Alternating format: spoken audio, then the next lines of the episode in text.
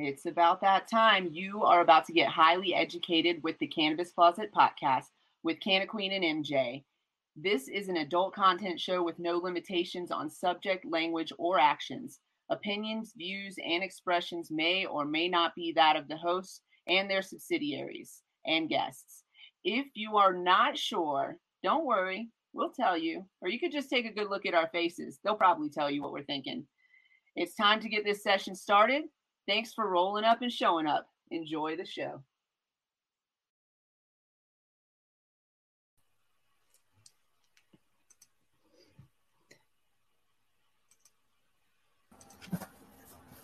Yay. Hey, everybody. Hey. How's everybody doing today? Amazing. Look at, look at MJ on the beach right now in Hawaii. Jealous of MJ. Super Right. jealous. What's up? What's up? Thanks for joining us. We have another sextacular show today. Killer.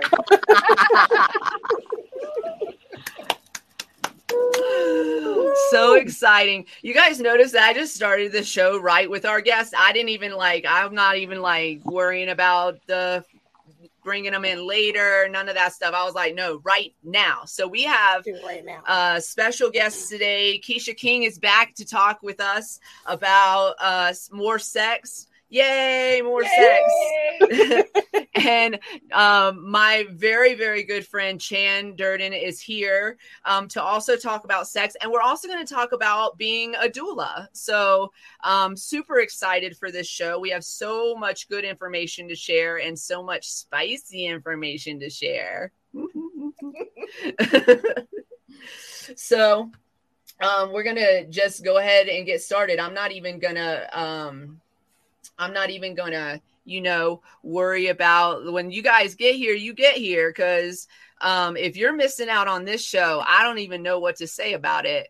Uh, I unfortunately missed um Oh, the Valentine's Day show, and I was watching the playback, and I was, y'all, I was talking to y'all. I was like, I was like, did did she just say juicy? And I was like, definitely, she just said juicy. That was awesome. what, what exactly was juicy?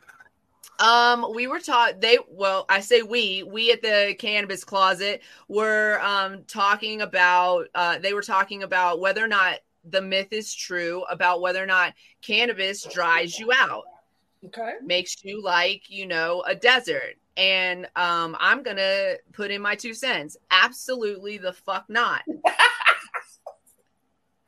Listen, if I'm interested in you and you interested in me and we like vibing, ain't no desert happening.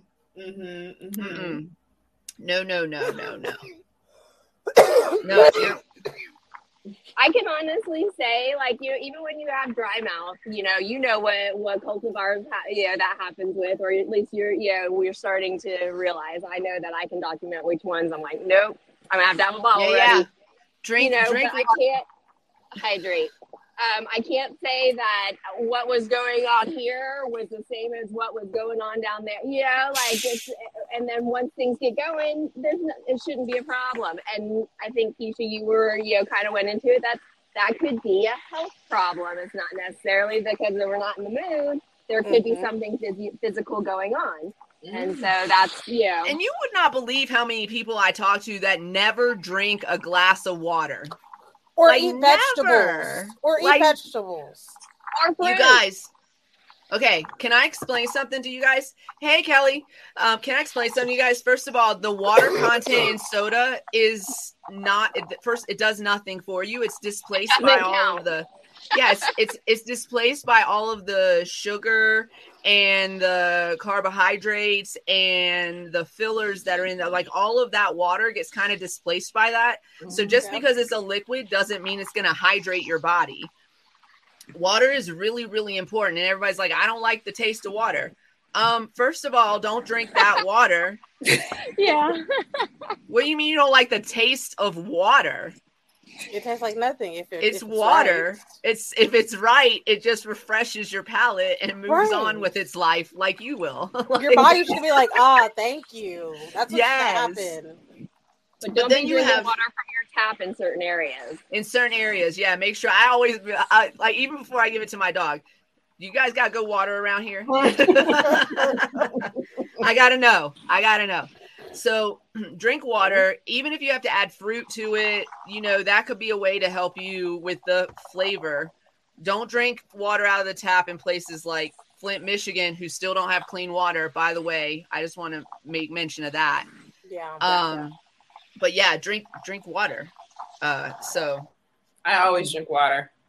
right. um so yeah so when she said ju- she's like uh you know she said juicy in reference to that i lost it i was like i am so mad i'm not there right now what is Canna Queen mad about today? Because she missed the February 14th show. That's what she's mad about today. um, I actually do have something I'm mad about today. A couple of things that I'm mad about today.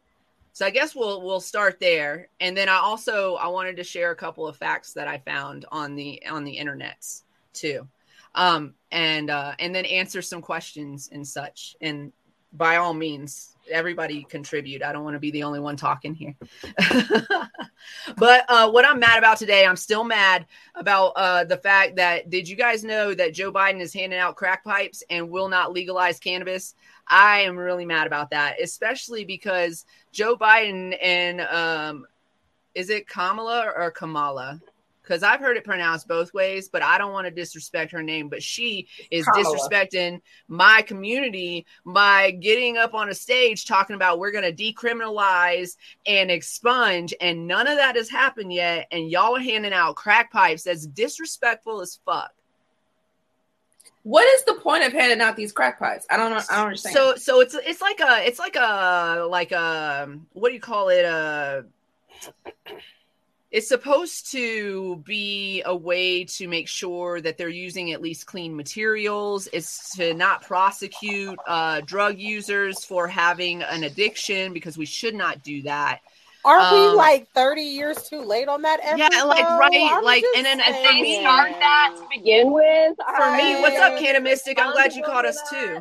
um, and also for me, I feel like that it feeds into this narrative that was never true to begin with, and and and I can't stand it because where are those crack pipes going? We know where the fuck they're going, right? We know what Right. communities they're going to end up in, and um, right, they did needles back in the day, and I'm not opposed to like a clean program. I think all drugs should be legalized. I've said that before on this show. Right. I think uh, that all drugs should be legalized and regulated, and uh, there should be a, a, a safe space to to utilize, and also uh, uh, access to programs to uh, end addiction, and and it should be like a, a social. But anyways, so, but. Uh, I have a real problem with two people getting up on a stage and and pandering to an entire an entire community about how they're going to uh, decriminalize and expunge, and then they turn around and they hand out these crack pipes. Which fine if if that's part of their thing where they want to have clean, uh, safe uh, tools to use. That's fine. I'm not going to be opposed to that. But what I am opposed to is that you're feeding into this narrative in these communities that crack is uh you know uh like a stereotype like like this is a you know and and it and it is in homeless communities and it is in poor neighborhoods and it is in black and brown communities but i want to remind everybody and you can think it's a conspiracy theory if you fucking want to but the government introduced crack cocaine to those Mhm. communities Yep. they did that and then they prosecuted poor people black and brown people at higher rates than they did white people using the powder shit Mhm. and it's in white communities. It's just called something different, and it's it's it's di- yeah right it's handed out by a pharmacist. You know, Yes, I am saying that meth and heroin should be legalized. Drug addiction is not a crime. Drug addiction is not a crime. And the reason I think that we should legalize drugs, we can I think it's uh Portugal has done this. yeah, You can look at you can look at uh, places where this has been done, and what happens is uh, they they have uh, resources available at this point, and they also are not spreading disease throughout these communities.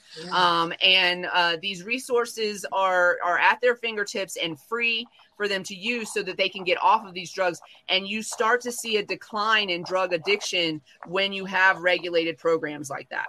There's Right. actual there's actual evidence to show that.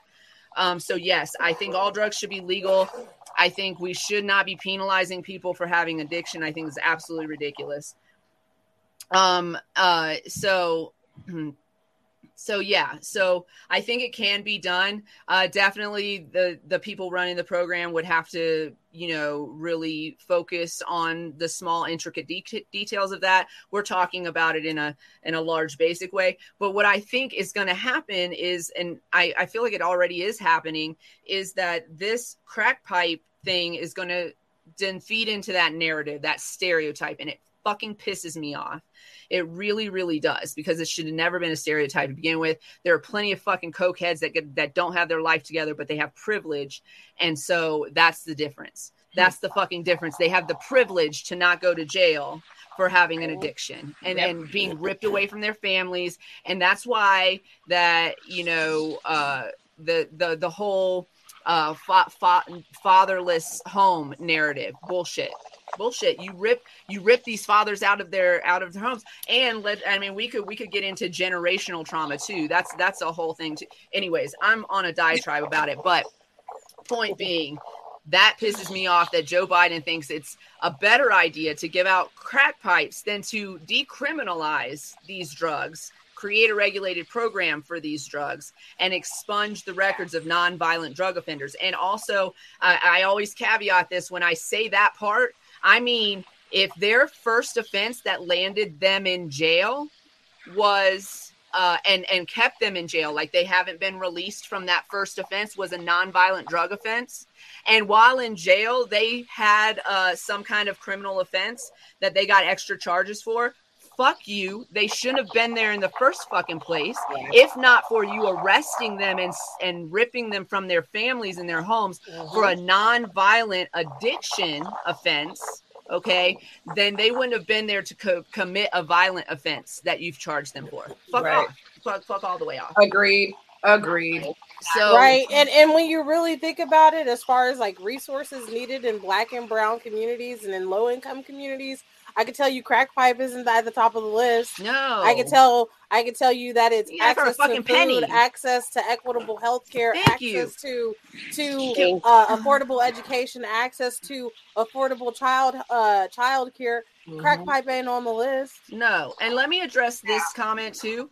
Um, why is Canna Queen mad today is like really getting us into a different topic, but we're going to discuss it. I want to address this comment too. Most people who smoke meth and heroin be killing people. First of all, that is a newsworthy statistic that is not true. Okay. Second of all, when people are put in certain circumstances, violence is sometimes the only option that they turn to. And third, they have an addiction problem to uh to a drug that alters their brain function completely. We need to help them get off of these drugs. I'm not advocating for you to go do meth and heroin. People who don't do meth and heroin are not going to utilize a legal meth and heroin market. They're not going to do that. But people who are addicted to these drugs are then going to have clean clean access to uh, tools and also resources to break their addiction. And that's why That's it works. important- Yeah, That's why it works. part. And we have to stop spreading these negative and false stereotypes that are fed to us by mainstream media and people who want us to fight against each other because this person has an addiction. Do I want to hang out with people who are addicted to meth and heroin? No. And I'm not going to. I'm going to choose not to do that. But I also want them to have human treatment. I want them to have access to clean clean things to you know their their their addiction right now is their necessity so the least we could do is make sure that they have clean access and then it's a step by step process it's it's it it get you know it turns into something else and there Yeah. is evidence that this works it, Right. it there is absolute evidence that this works Yeah, there has So- to be understanding of why we have addictions, why we Yeah. have, you know, why we get. I will tell you, your first addiction- why they go crazy. Your right, your very first addiction, ladies and gentlemen, it isn't it isn't marijuana. It isn't alcohol. It isn't whatever is in a needle that you're putting in your arm. It isn't coke. It isn't crack. Your very first addiction is trauma. Trauma leads to self-medicating, which leads to drug addiction. Mm. Very true. Why is this person self-medicating? Mhm. And when we talk about prescription medications, we also have to look at why are doctors prescribing high doses of these addictive drugs and not making sure that their patients are okay and not getting addicted. There that that's that's a, that's a problem too. Um so so that's one of the reasons why I'm mad. Joe Biden sucks. Uh the other reason why I'm mad today is because also you know what? I'm not I'm not I'm not canceling my service, but I would love to teach a class on actual customer service and also cross training your employees to Spectrum. I really I really would. 2 weeks ago, as most of you know that watch us on regular, I spent 5 hours in 3 days on the phone with Spectrum for uh my for my modem. I had to replace my modem. Uh, and also they were charging us too much, bitches. And then I also was like, hey, can I, you know, upgrade my phone? They were like, yeah, you can. So then I was like, cool. Well, then they sent me the wrong phone, which they made me pay $50 to reshow when I didn't ask for that phone. The second phone they sent me wasn't the right phone either. I'm finally maybe getting the right phone this week. So I got back from my little vacay and uh, my phone still wasn't here. So I had to call them today. Ladies and gentlemen, I have spent three plus hours on the phone with Spectrum today. I hate y'all.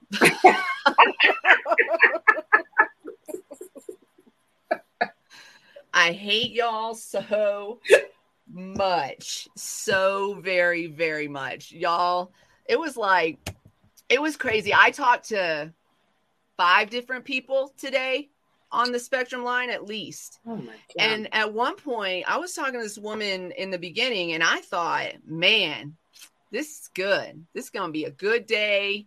We're going to get this handled. It's not going to be a problem. And then she transferred me without telling me where I was going, without telling the person she was transferring me to why I was coming there. Nobody knew why I was there. Then that girl transferred me to another person. I had to explain my situation to her, to him. He was like, That's not my department, and transferred me to mm-hmm. another person. I was like, I will, I will murder all of you. And then the the person who finally helped me with my phone, she goes, You're amazingly calm.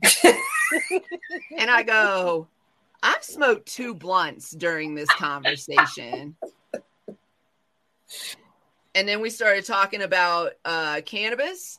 And then uh, she told me about some things that were going on with her children. And then I told her about Aiden's Alliance, who will be a guest on our show on March 21st. And um, they work uh, with disabled children and to help them get resources. And it was a whole great conversation. And then she, when she transferred me to the next person that I had to talk to before I hung up, she got on the phone with that person and explained everything before I got over there. And I was like, yes, ma'am. That's how it's supposed to be.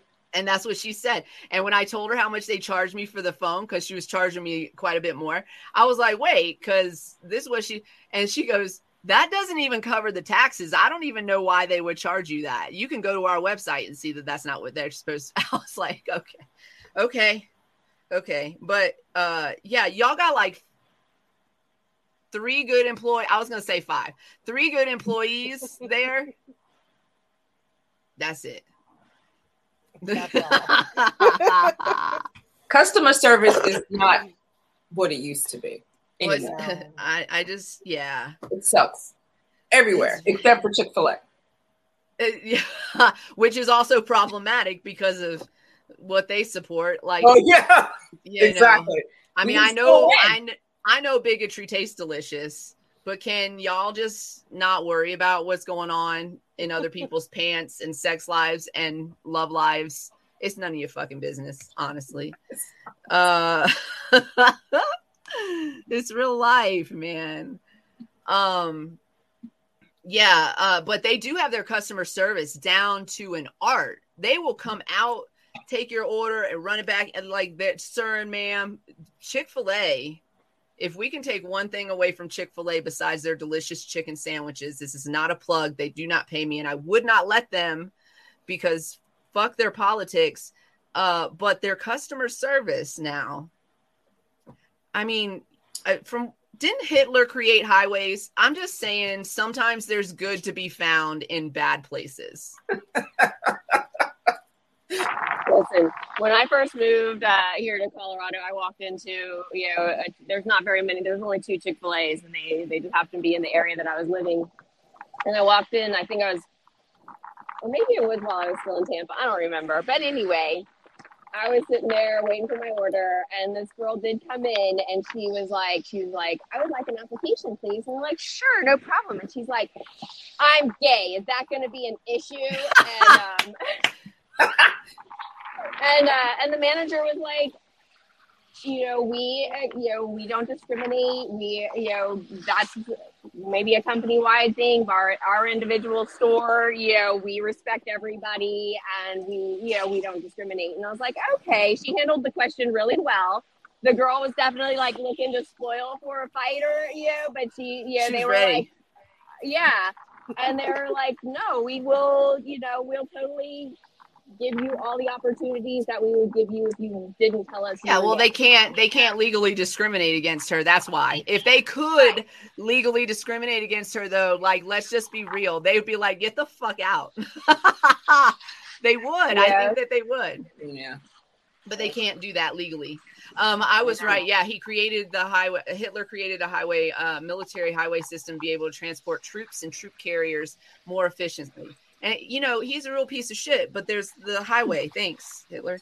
Um, in the same respect, the, tra- the trail that I hiked yesterday uh, was created by an ATV that took movie stars back and forth from the point A to point B because they didn't want to walk.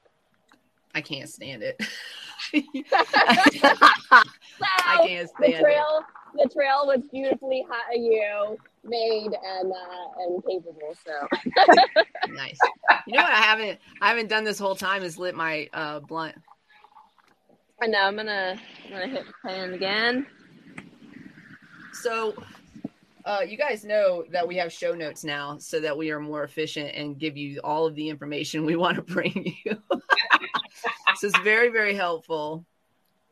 Um, I want to do some uh, some notes on Black history. So if anybody wants to chime in on anything that they have, also, I would love to hear because I love learning about this stuff because they don't teach you this stuff in school. It's it's so fucking irritating that I'm learning this at almost almost 45. I'm not 45 yet. It's almost my it's, it's almost my season though. So I I get so excited when I learn about this stuff because I'm like, why didn't I know this stuff? You know? It's a shame that they didn't teach us this stuff in school, though.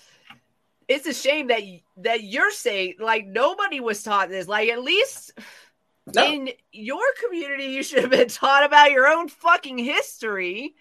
Nope. Ah, they take it out of the, and they're still. Our, our school systems are a part of a much bigger system. Yes. Our teachers don't look like us. Our teachers aren't teaching us about us.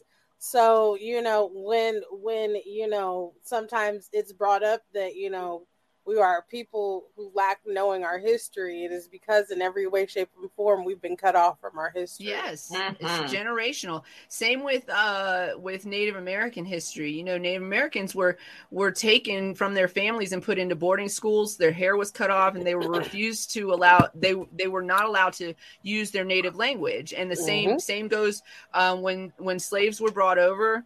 Um, they were not. I there. I don't want to use that terminology. The when Enslaved. enslaved were brought over. Sorry, I just wanted to all- correct myself. When the enslaved were brought over, um, they were also ripped from their families. Any impregnated individuals would um, also uh, their children would be taken away from them.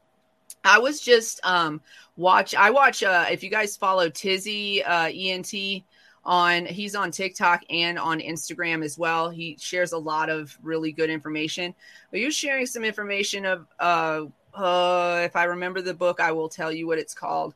I have to maybe look it up. But he was sharing some information that he was reading in the book, and um, a lot of people don't know this, but uh, when uh, you it used to be that if somebody was arrested for anything that like a husband and wife were arrested they would be arrested together and then put they would be put in the same jail. So men and women were housed in the same jail.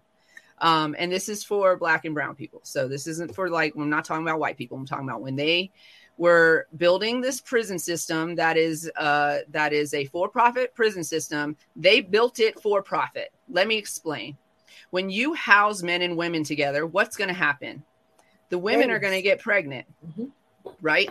There are going to be rapes in there there's going to be pregnancy in there etc well they would get pregnant in prison they would have their children in prison they would raise their children in prison because it was the law that the family couldn't be uh, or like the child that was born there couldn't be released until they were 10 and then and then the 10 year old children were trotted out to the stairs of the jailhouse and sold usually to the uh the uh guards and the and the prison prison uh employment Wow. Wow. what I, I don't even know what to say to that. i don't know what to say to that either and i was just like the the fuck Holy shit.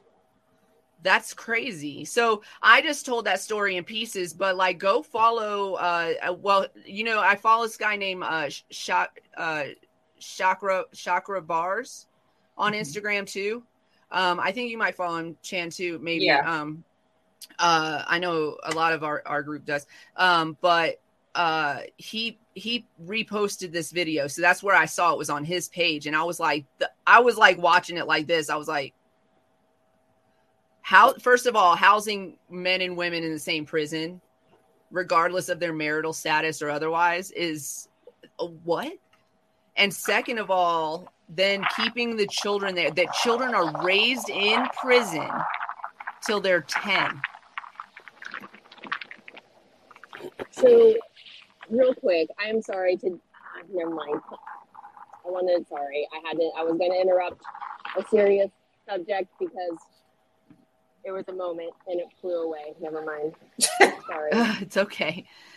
So that's a moment in uh, Black history, and I have a few others that are that are a little less uh, triggering. But we warned you that we talk about real shit when we came on, so you were you've been warned. And this Yeah. and this is the thing. And here's the thing. Here's the here's here's the thing. If this makes you uncomfortable and you look anything like me, be uncomfortable. Because this is absolutely this is this is life. This is generational trauma. This is this is not that long ago. Mm-hmm. there are people still alive today that remember these things happening. So this was not like when people think about slavery and segregation and things like that, we want to think about it in a historical sense and we want to think about it as a long time ago. But let me tell you something those people throwing rocks at black children when they were trying to uh, end the segregation in the schools, Those were your grandparents. And that's why they don't want it taught in school Yep. because they don't want their faces in the history book. Mm-hmm. Yep. They're still alive. Those people are still alive. Yes. My mom went to a segregated elementary school. My mom. She's 62, by the way. So there you go, ladies and gentlemen. History was not that long ago. No. and yeah we have to remember that that and if and i'm telling you if you feel in any way uncomfortable about this and you are a white person i want you to feel that discomfort. I want you to feel it. I want you to live in it. Hmm. i do. I absolutely do want you that. So um we want to celebrate um da- Dasia Taylor. I hope i'm pronouncing her name right. D-a-s-i-a um, she invented a new type of suture that would change color if the wound is infected. Mm. She won the state science fair and became a finalist in a national competition. And now her sights are set on a patent.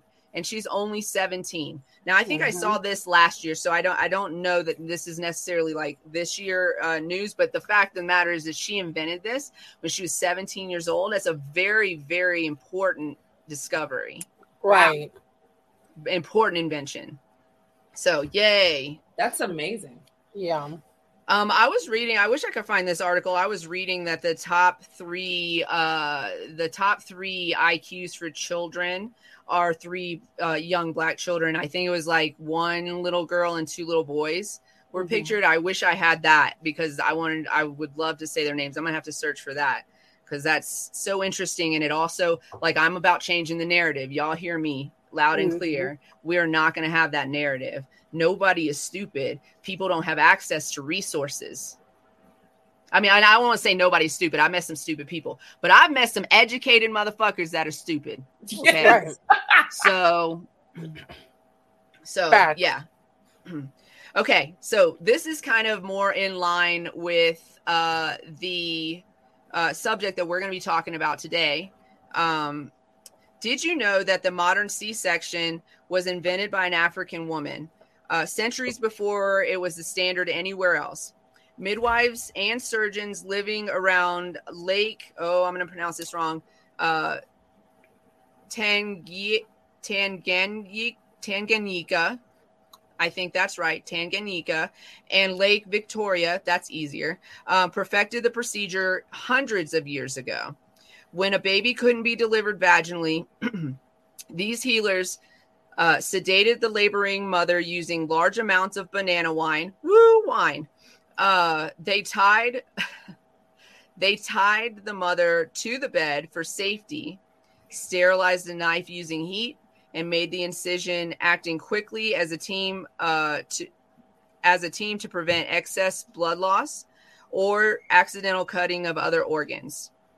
The combination of sterile, sharp equipment and sedation made the procedure surprisingly calm and comfortable for the mother. Uh, after the baby was delivered, antiseptic tinctures and salves were used to clean the area and stitches were applied. Women rarely developed infections, shock, or extensive blood loss after a cesarean section. And the most common problem reported was that it took longer for the mother's milk to come uh, to come in, an issue that was solved with friends and relatives who would nurse the baby instead. Oh, that community, I that idea of community, I think that's just so beautiful. Like you're everybody's child. Um, in Uganda, C sections were normally performed by a team of male healers, but in Tanzania and DRC, they were typically done by female midwives. The majority of women and babies survived this um, this procedure, and when questioned about it by European colonists in the mid 1800s, many people in Uganda and Tanzania indicated that the procedure had been performed routinely since uh, time in memorial. In memorial, so they don't know when it started. It was just it's just been around forever. Mhm. Um, this was at a time when Europeans only barely started to figure out that they should wash their hands before performing surgery. When nearly half of the European and US women died in childbirth, and when nearly 100% of European women died in C- if a C section was performed. Mm-hmm. Detailed explanations of Uganda C sections were published globally in scholarly journals by the 1880s and helped the rest of the world learn to save mothers and babies with minimal complications. So, if you're one of the people who wouldn't be alive today without a C section, you have Ugandan surgeons and Tanzanian and Congolese midwives to thank for their contributions to medical science. Hmm. That's pretty fucking amazing. That's fucking very amazing. you gotta wash your hands. like, still, y'all, still wash your hands. That's like, Girl, they wash were your struggling. They were struggling not to be sleeping next to their goats. Like, Yeah, come on right. now. I know, Come, I know. come on now. I know. Um, wash your hands and drink water is all I'm saying. It's it's it will help a lot. Don't Uh, touch your goat and then touch yourself.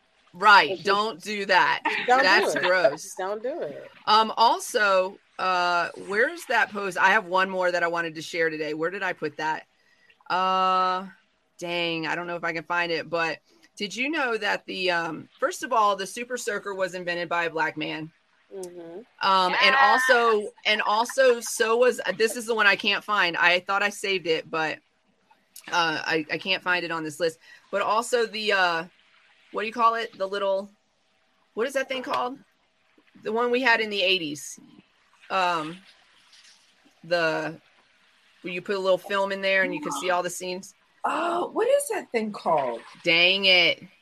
You hit the little button and you it's the different. Yeah, I know what you're talking Invented about. by a black man was invented by a black man. I was trying to find that. Yeah, so I was Oh, trying to okay. find that, uh, but I don't know where I put it. Now the modern day one or the old school one? It the picture was of a red. It was like a red one. It was like the one we Okay, had in the the eighties. Okay. So yeah, Because they had I like wasn't- in I wasn't like, in the party yet. there was two I wasn't pictures there and yet. they- I don't. I the don't. viewfinder, the viewfinder. Yeah, the magic viewer. Yes, a black man invented uh, the air conditioner. Um, also, so we'll have to look some of these names up because we would definitely like to, um, not just say, "Oh, this happened." Oh, here it is. Here I it is. was- I found it. I found it. I found. Oh, it says it couldn't load the post. His name is looking at- Charles Harrison, though, even though it won't let me open the post. His name is Charles Harrison. It says if you had one of these as a child and enjoyed it, uh, then it's ti then it's time you met its inventor, Charles Harrison. Yeah. So thanks. Charles Harrison, because that thing was dope. I still One of the love it. things I noticed uh, on that list was that um, a lot of those things I feel like were invented out of necessity to make you know lives easier. Uh, just in that they were like, hey, I, the, there was a one on there, the woman who invented or perfected the ironing board for you know so that sleeves and collars could be done more efficiently. Um, Yeah. I will I would venture to say, and uh Like you can you can argue with me about it if you want, because I don't have proof about this, but I would venture to say that a majority of uh inventions and creations that white men came up with during um slavery were not invented by white men. Stolen. Full on stolen. Full the fuck on stolen. Absolutely. And you know what? Like since we're highlighting like different like black history, like facts and figures, I definitely like I did this earlier this week, but I also want to like pay homage to Dr. Charles Drew who invented the modern day uh, way of storing blood for blood banks and blood transfusions and who died April 1st, 1950 um, from a car accident where he bled out because he was a black man and they would not take him to the only hospital in town and the only the procedure that they needed to do was the procedure that he invented Oh wow. that's some fucking. What was his name again? Dr charles drew Wow. That's absolutely. I've read so many stories about um, black inventors um, or black discoveries where those inventions and discoveries would have saved their life and Mhm. weren't utilized because they were black. Like Mhm. fuck all the way off. like I invented Right. it. If anybody gets to use it, it's me. Me first. facts, facts. Ugh, I can't stand and it. there's and there's so many different ways that that that like just that has happened throughout history like when you look at like the the the fundamentals of um you know obstetrician gynecology like most of that science is based on black women's bodies um enslaved black women who were bought sold trade traded to you know just different scientists who wanted to experiment and they did these experiments and procedures on them with no anesthesia. When anesthesia was readily available was not expensive they so they just did it to torment them. Yeah, but then when they you know made their groundbreaking discoveries or figured out how to do these no you know surgeries or procedures they stopped doing them on black people and they only offered them to and they didn't people. credit black people with the oh no never ever. not Um, ever And because they were property exactly.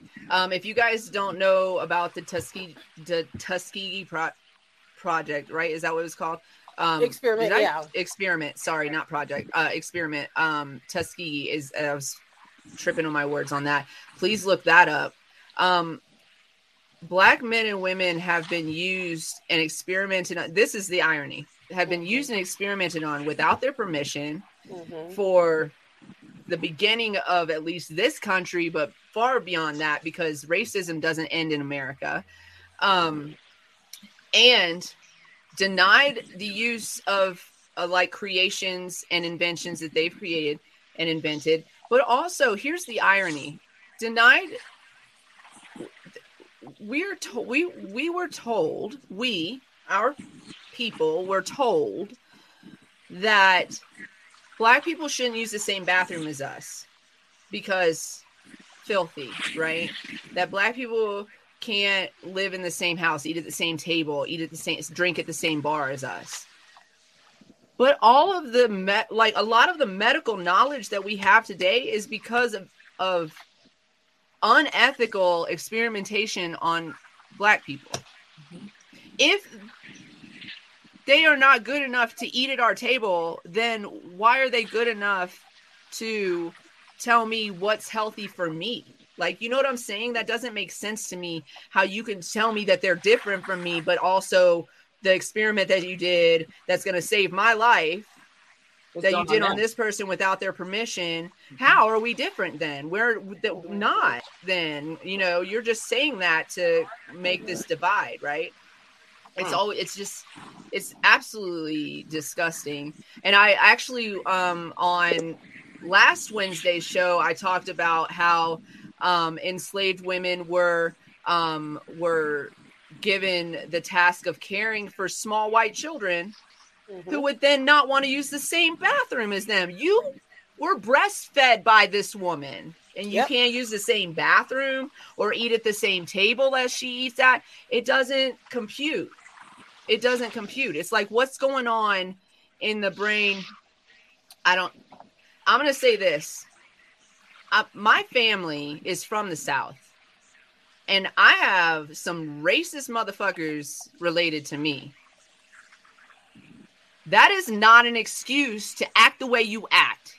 Mhm. You can educate yourself and you can have the conversation that I'm having right now Mhm. because you're a smart human being and you know that that's ugly and wrong and disgusting.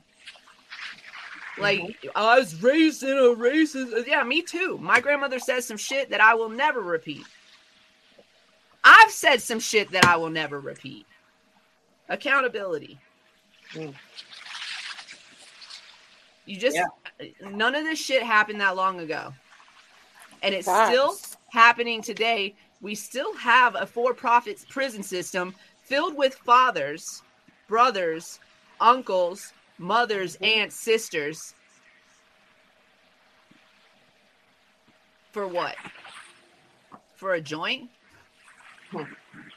Y'all, I got pulled over in October with a fucking blunt to my face. And he mm. gave me a fucking warning. You know he said to me? And I broke all the rules. All the rules, all the like don't speak to the cops, don't answer their questions rules. This white girl broke all those rules. He said, "Do you smoke marijuana?" And I said, "Yes." Look at me. I got this is on the driver's side of my car. Like, yes. I'm not lie. Then he said, It smells like marijuana in your car. Have you been smoking recently? What should I have said to that? I should not have answered that question, or I should have said no, but I didn't say either of those things. I said, Yeah, I had a couple puffs in my house, just right up there. And he said, You know that it's illegal to drive under the influence of marijuana. And I said, Oh, I know, I'm not. I'm not under the influence of marijuana. Like, no. I I'm not impaired.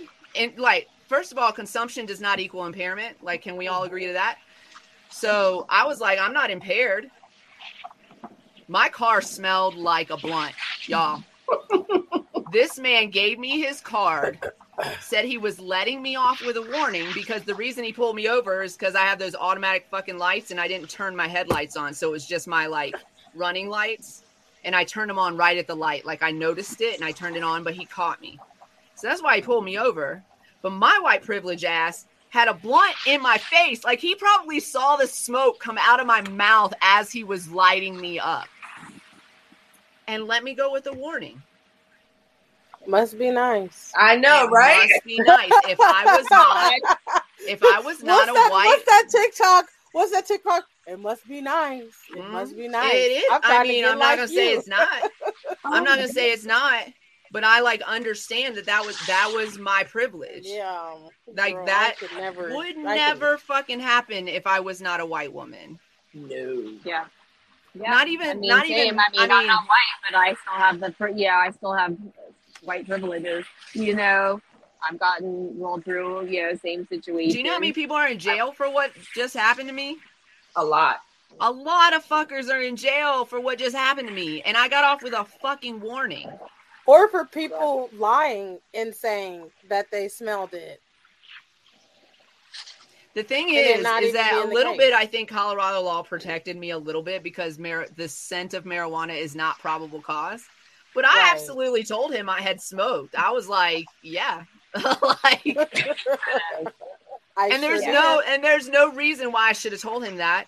None. I that is a big no no. We watch. We've seen it. You guys seen like, like the Pot Brothers or whatever, where they're like, "Shut the fuck up, Fridays." Not that day. I was like, "Yeah, I smoke marijuana." like, okay, girl. Sure. Whatever. Oh man. Uh just a real quick shout out to our sponsors and uh and then I want to answer some questions and then I want to talk about being a doula after that too. We're going to talk about some we had some uh sexy questions uh come up on Monday that I wanted to answer and I couldn't cuz I wasn't here. So I'm going to be uh I'm going to be candid about it. So I got both of our sponsors up here. If you guys like King Palms, like I like King Palms, you can get 15% off using the code KPTCCPFEB15. So that's Feb15. Feb15. So KPTCCP Feb15 will get you 15% off on the King Palm website. We're also sponsored by my company, uh, CQ LLC. We are cannabis consulting and education company. You can find us at www.cq-llc.com. You can also reach out to us, customer service, CQLLC at gmail.com, or give us a call, 970-426-5985. Please leave a message if nobody answers so that we will make sure to put you on the top of the list to call you back immediately. Um, we were just approved for responsible vendor training. So if you're in the state of Colorado and you are a delivery driver hospitality worker in the cannabis industry, definitely give us a call. Uh, we can help you out with that responsible vendor training. If you're not in the delivery or hospitality arena, but you still want your staff uh, trained in RVT because it is a mitigating factor in uh, in the In the event that you have a violation, an administrative violation, you can give us a call 970-426-5985. I'll get you connected. I'll send you a demo of what we got going on and uh, make sure that you get uh, signed up for that class. It's really interesting. I'm actually I'm partnered with uh, Green Flower Media for this, and uh, so if you uh, have have your own co- have a company and you want your staff trained, say you have five staff members, right? But uh, you could buy ten classes, and then you could use those other five classes whenever you want. When a new employee comes in, you can pop them onto one of those classes and send them right on through. So it's a really great uh, uh, situation. You can buy the classes in bulk. I definitely recommend that because you're always going to have new employees coming through. Um, so yeah, definitely check they, us out. They offer other uh, uh, courses and such They that um, CQLC uh, is part of as well. So, in different aspects, right? Yeah. Uh, next just uh, made it in and he said he's hating on you. Next, you made it just in time. I'm about to answer some of these spicy ass questions. Oh my gosh. Yeah, I can't see the comments very well. That's okay. I'll read them. It's fine. uh, next said he's hating on MJ right now. So I I get I get that. I get it. We all are. Look at that sky behind her in the beach. Yes, we are. I've I've told her to fuck off several times today. I, uh, J Lips jumped onto Discord with me the other day when I was at the top of uh, the top of Sleeping Giant, and so she got to see the 360 view oh, of uh, of everything. amazing. So Amazing. and it's gonna be hard to go back to the snow this this trip for sure. hmm Yeah, this fuck fuck this. There's not even enough to sled in today, so like it's bullshit. All right, you sent me some questions to answer. The first one's a fucking doozy. Like it just you just like, hey, answer this question. I know, I know. I just went Okay. for it. So she says, uh, so these are some of the questions that you guys talked about on Monday. And uh uh Chan, feel free to also answer these questions. yeah, yeah, If, if you're yeah. If I got new, got new info. yeah input. so uh so yeah so the first one is okay the first one's mild i forgot that you asked this first one because i just went straight to that second one i was like what okay so the first one is what is uh your sexy time routine with cannabis um i don't like have a routine for that i just smoke weed all the time and I'm a big fan, so I don't always get this uh fu- this fulfillment necessarily, but sometimes it happens. But I'm a big fan of like smoking in action, and uh and I have this. I'm about to share a fantasy. Okay, so, so I have this fant fantastical idea that you know I should have a bong. This is gonna get uh trigger warning. This is gonna get spicy. I should have a bong, right? Like I hit it, right, and I blow it out. Look, next is like I'm listening. Uh, and then and then right, and then I and then you know because you always corner, you always corner, ladies and gentlemen. Don't if you smoking with somebody else, leave a little bit of green for everybody to hit. Okay, it's just polite. It's polite. It's bon- it's etiquette. So like I flip it right, and then I have the other half for my mate who is behind me, right, getting in. If y'all are listening right now, I just made the gesture of what he might be doing behind me. It is a gentleman in this scenario, but you know, I mean, I could engage and entertain other ideas. So then I light it again, right, and then he, while I'm lighting it, right, instant. I feel like I would instant like lose my shit. I would be so turned on. But because I just love including her in really everything that I do. And so that's really an important part of my life for me too. Like I, I find sex very important um, to my health and well-being, mentally, physically, etc. And um, and so yeah, it just yeah so I, I feel like that but if, me it, you know like it, if i can smoke i'm happy if we can smoke i'm a little happier with that you know if i can't smoke nobody's gonna be happy so like just like real life that's real life i'm just saying the second question is uh do you do you have does do you have a routine that may may or may not include cannabis f- um for for getting ready. I don't know because le- they just legalized in Virginia, so they're they're but they but they still look. My friends get down. I'm gonna tell you now. I know that for a fact. Well, I see, know- I don't. I don't smoke on a regular basis. But I know that you have a way to get down if you wanted to. Like I know that we have ways out but there. I um so- okay. See, I'm about to be real vanilla because I have not had sex high. Oh, you know, I should send you a care package because you, should know they have uh they I didn't say that um live or anything, but oh, no, listen, uh they have this um they have this uh if y'all are into using lubes, I'm gonna tell you, you guys were talking about lubes a little bit. Yeah. Um, There's a cannabis lube. Yeah, there's a cannabis lube. So they're kind of so new. if, if they were talking about it a little bit when when the juicy part came on and i was like i'm so into this conversation and so um and so there's there are cannabis lubes. okay so listen if you do have a dry down there problem that could be a, a solution this can uh, cannabis lube, um here's the thing too did you guys know that antidepressants and other pharmaceutical drugs can also dry you out down there so Yeah. don't necessarily blame it on the cannabis if you're using other types of medications. I was just like uh, the parts of the show that I did get to catch um, so far. I'm gonna go back and watch the whole thing. There might be another recap on Monday. Um, but what I did catch, so like there's yeah.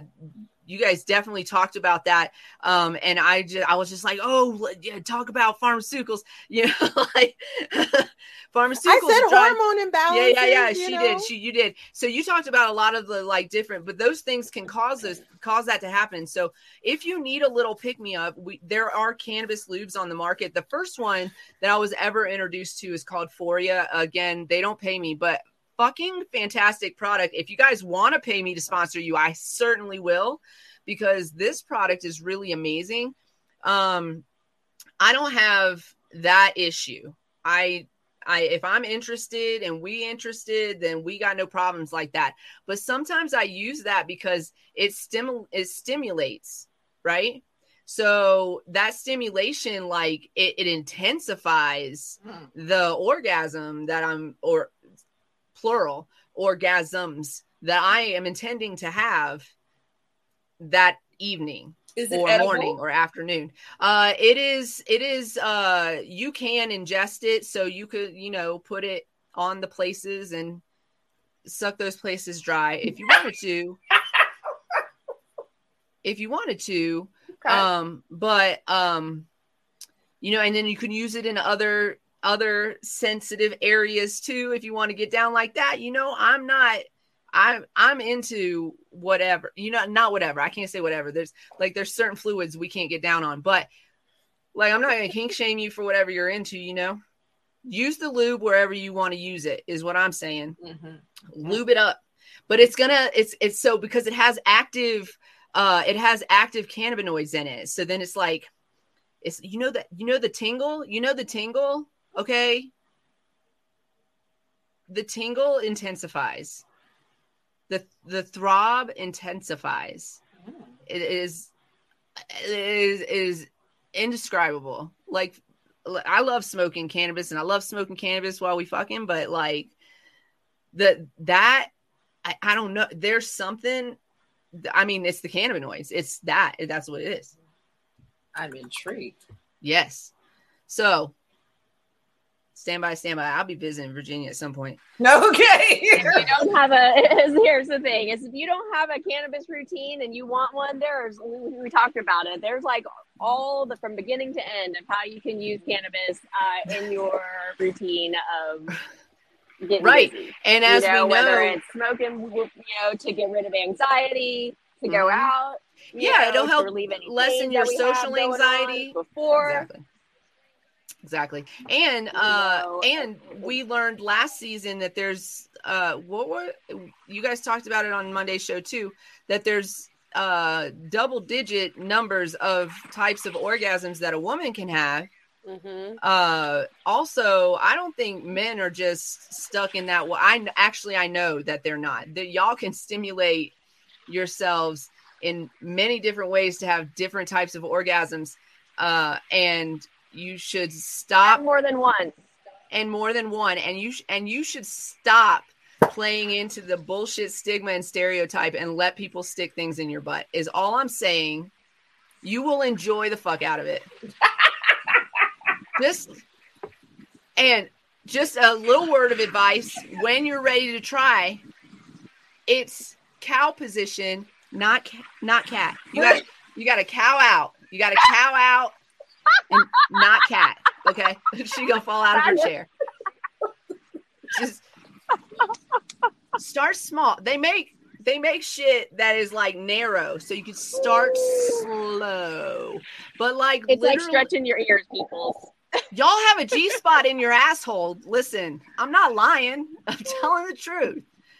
We talked a lot about women and pleasuring women on the last show and on previous shows, but like men also deserve that. Listen, if you're only going to do it once, though, don't come first. You better hold on to all of your muscles.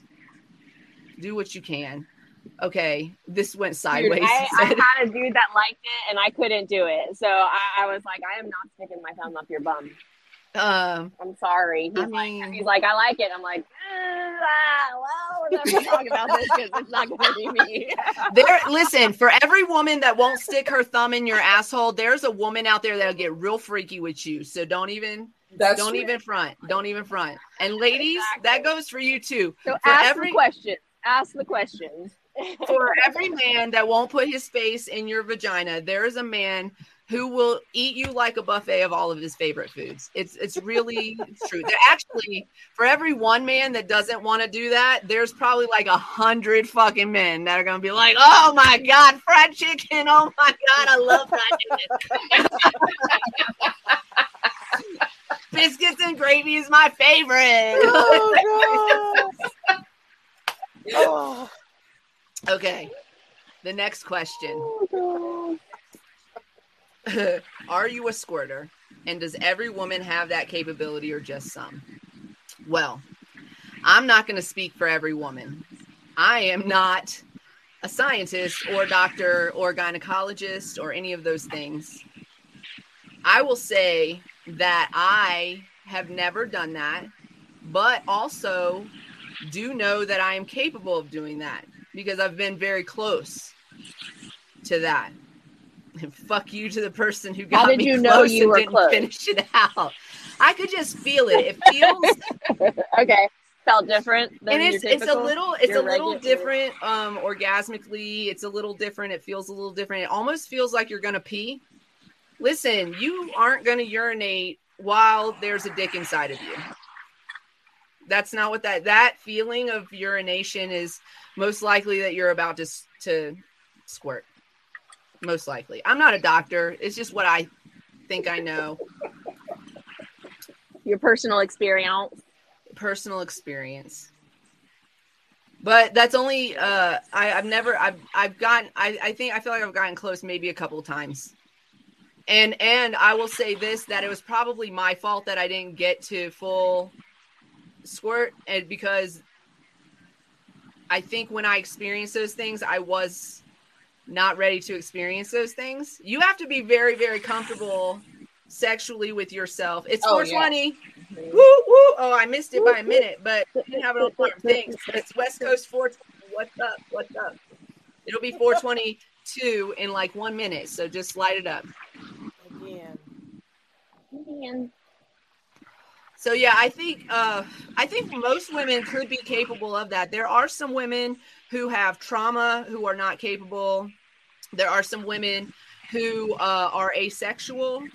We have to like keep in mind that not everybody's into penetration, um, and that's not how they're going to get off. Um, so we got to, you know, work with your partner and figure out what is most sensual for them and what's going to work best for both of you and that way you guys can have like a really amazing connection and maybe lead to stuff like that you know uh so yeah i think uh but i do i don't think every woman is maybe capable of that could be like hormonal or from trauma or something like that but i think like physiologically i think a lot of women a lot more women than are capable of that than think they are i don't know does anybody have thoughts on that I, I, think definitely you got to be in a place mentally to be to be that comfortable. Oh, yeah. I think that's a huge that's a huge piece. Like even even if there isn't you know any large trauma that's affecting that, just that mental space, that mental block. Where, But I, go ahead and share too.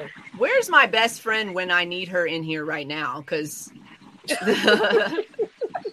she could contribute to this conversation, Chan. You know she could. Um, I am not um, a smoker. It has happened once, and I didn't realize what was going on at the time. I honestly thought I was peeing on myself. Yeah, you soak the bed for sure. Oh yeah, I was like, oh my god, I just, I just. And so I, I think too, Holy it's a comfortability with your partner, knowing if your partner's going to freak out or not. Like there are definitely, you know, people that freak out about things like that, and they're like, don't know what to do because they haven't experienced it themselves either. Right. Mhm. It's it's an experience, and yeah, we can both easily freak out. Yeah. But my we have a we, we have a rule. We have a rule in my house that you can't shit the bed, but nobody said anything about wetting the bed. So But my thing is, is why if, if it happened before, why isn't that something that happens on a regular basis? because it, Is it uh, because- it In a certain spot. I feel Sure, like uh yeah, yeah, I feel like it's uh stimulation of certain areas. Uh also feel like connection is super important too. So uh you know, I mean at least for some women, for me for me uh connection is super important when it comes to sex. Um if I want to be free and wild like that, I need to trust trust my partner, feel really connected to my partner, I feel like they're going to go there with me. Yeah. But if they not, then I'm just gonna have a regular orgasm. And if I get off and you get off, then I'm happy with that too. It don't have to be, uh, you know, a porn movie every time. Sometimes I got 15 minutes before I gotta go to work. Can you get me off in 15 minutes? That's there's a meme like that. It's like if you had 15 minutes, which position would you choose? And there's four positions. I would choose the position with his face in my crotch. That's the easiest That one. one of them. Yeah, that was one I of them. want. I would have to say personally for me, like I think, I think all the things that I need in order for it to happen are are, are consistent in my life, right? Like I have a partner who I trust. I feel very safe and secure. I am mentally at that point to where I can let myself be vulnerable, right?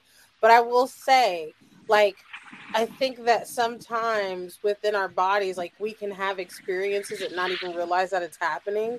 Because I know one one particular time it happened to me, and I was pregnant, and I did think I peed on myself. Like that's the only time I've ever mistake like mistaken it for peeing on myself.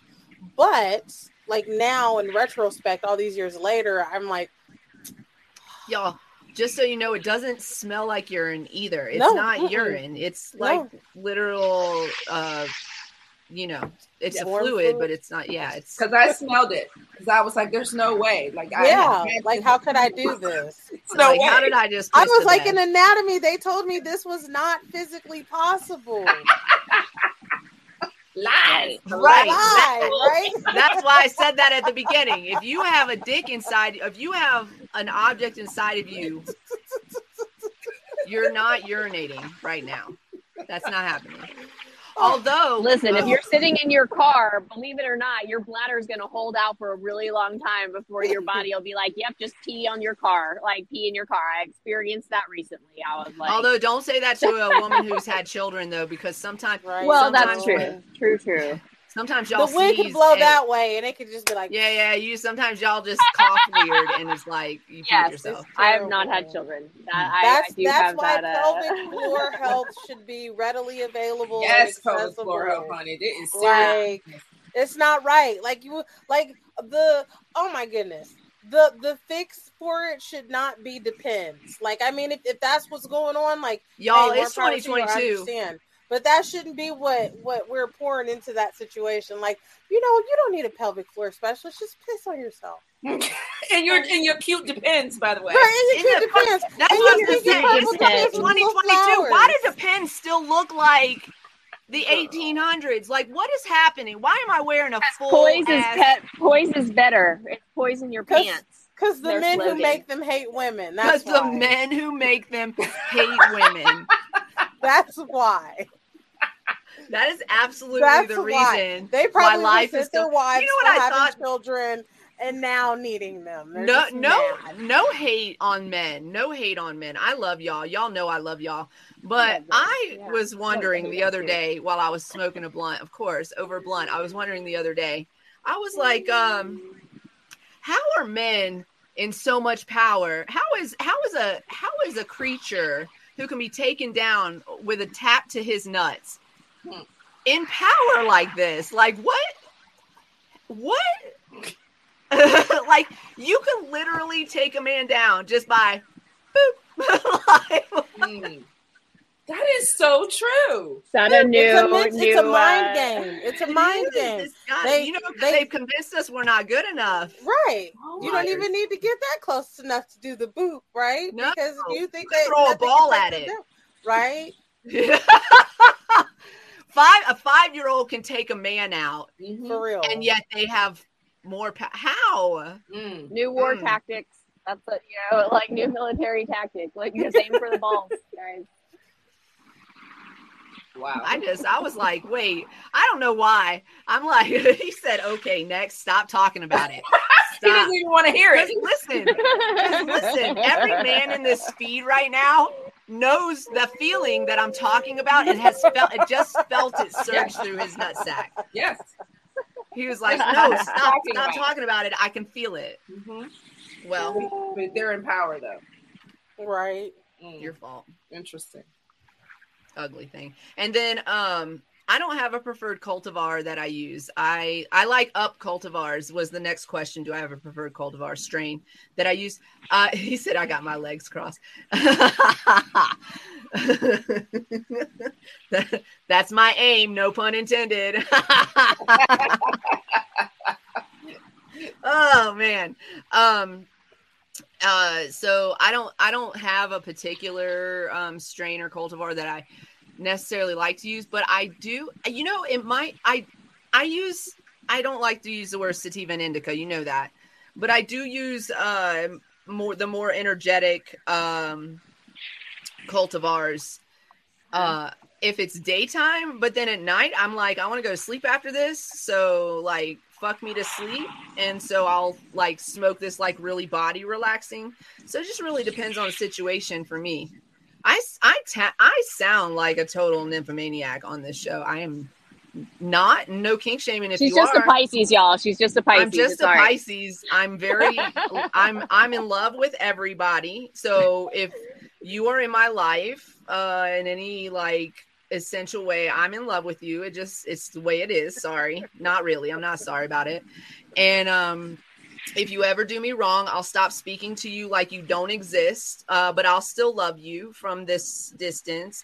And I like sex. I feel, and I cry. I cry a lot. Y'all don't think I do, but I do. Y'all never. I will never for you, but um, but for my for my own mental health, sometimes I got to take a, I got to take a minute.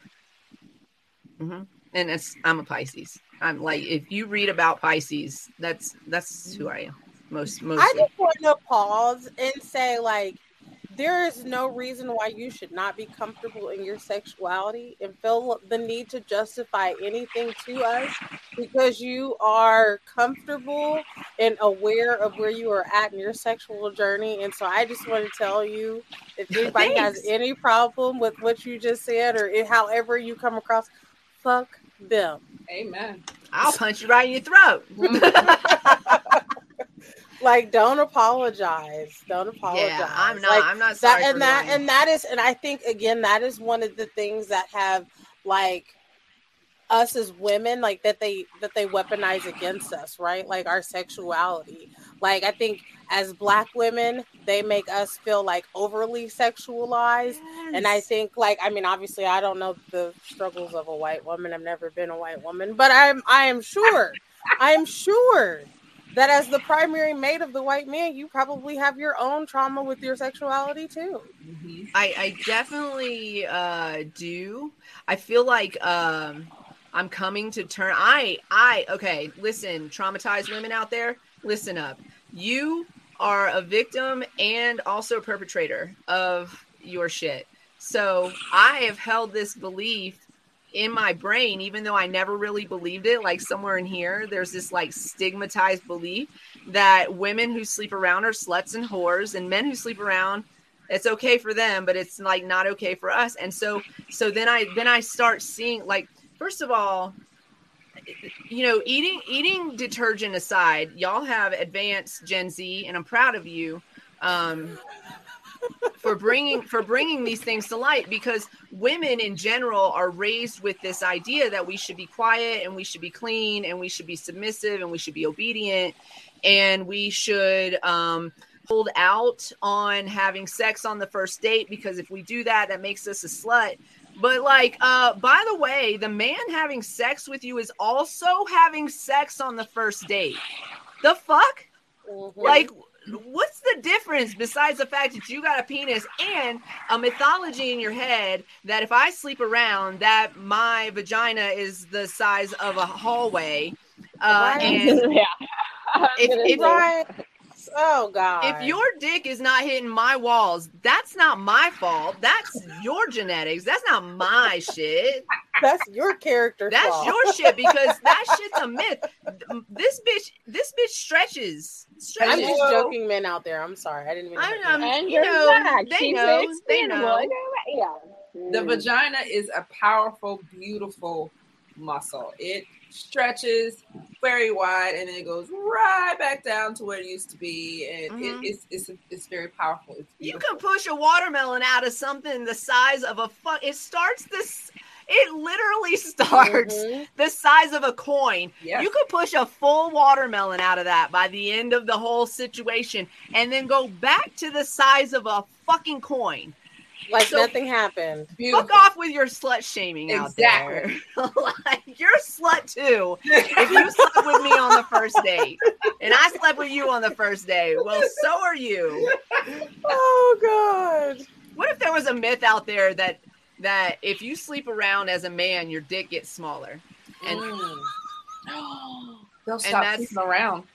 and that's why, and that's why you Oh. can't hit the walls. They will stop Oh. sleeping around. I I imagine. Oh Mhm. God, that would be hilarious. Wouldn't it be great? Yes. It just shrinks, it shrinks a little bit every time you sleep around. new You lose a little bit of dick mass. You, That'd be you great. don't know how, you don't know how it's gonna come either. No pun intended. Actually, full pun Right. intended. You don't know either. You don't know. It's gonna be shorter or it's gonna be skinnier. Right, You don't skin- know. It's gonna be. Mm. You don't know where the mouse is going to be taken from. Don't know. That's great. And the woman you sleep with, her ass gets a little bit bigger, and so does his. that size you lost, we took it. We took Right, we it. took it Oh, that's beautiful. right along with the energy. I love it. I'd be like, uh, no, I'm a C cup right now. I'm good, baby. Oh. I'm a C cup right now. I'm good. I don't need no more. Mhm. Perfect. Perfect, perfect. God. he said, "Burr, it's cold in here. It shrinks up." It's like, how are you in power, dude? How how how are men in power when your dick just goes, "Oh my god, it's cold," and runs inside? Like, what the fuck is that? Real life questions, though. Real life Yes, questions. real life question. It's crazy. Right. Ladies, we could control much more if we realize the Achilles heel is actually in his pants. Mhm. I'm just saying. Uh, we wanted to. Okay, we we we're. This is a Wednesday show, but it's a long Wednesday show, and I knew it was going to be because we we don't want to just talk about sex. It's fantastic, but I actually want to talk about um being a doula and the history of doulas um and like we just learned that the history of a cesarean section came from african communities and that Europeans failed at this every time they did it 100% of the time. So um so I think that that really connects with what I wanted I wanted to learn more about um doulas. I want to know more about what you guys do um to um prepare your um patients, your I don't know what you call them, your clients Client. and um and then and then and then where did where where did this practice come from do we know do I'm asking questions. I don't I don't know the answer to that one. So I mean, Um, I think you asked a lot of really good questions there. Um, I, Shin, Yes, would you like to go for it? I mean, I've, I've, I would love to hear like your your whole your like your background with it and all that good stuff. you, put, you put me on the spot. of course well, we because are. they've seen me, they've heard me. I've been I've been here a few times. Oh, yeah, for oh, sure. damn it. So we yeah, let, tell us about your background, Chan, and uh and then we'll we'll get into it. Yeah. Well, okay, so I am a birth doula and a hypno doula.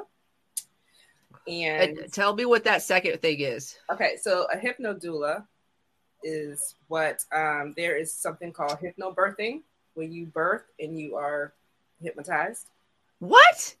You- I would have had children if I knew this was an option. Hold on. and then and then but you're still like you're still conscious you still can talk you still can move around and stuff but and as the hypno doula is i take you under when things get more intense so i take i hypnotize you more take you under further you go through it i bring you back it's it's an amazing it's an amazing thing because the mind is awesome Yes. the mind is truly, truly awesome. And you can mm-hmm. watch videos of these women having these hypnobirths, and you would have no idea that they are hypnotized. But yet they're not feeling any pain. And they're I'm always- pushing out babies. I'm crazy. always worried that I can't be hypnotized because I have this like necessity for control.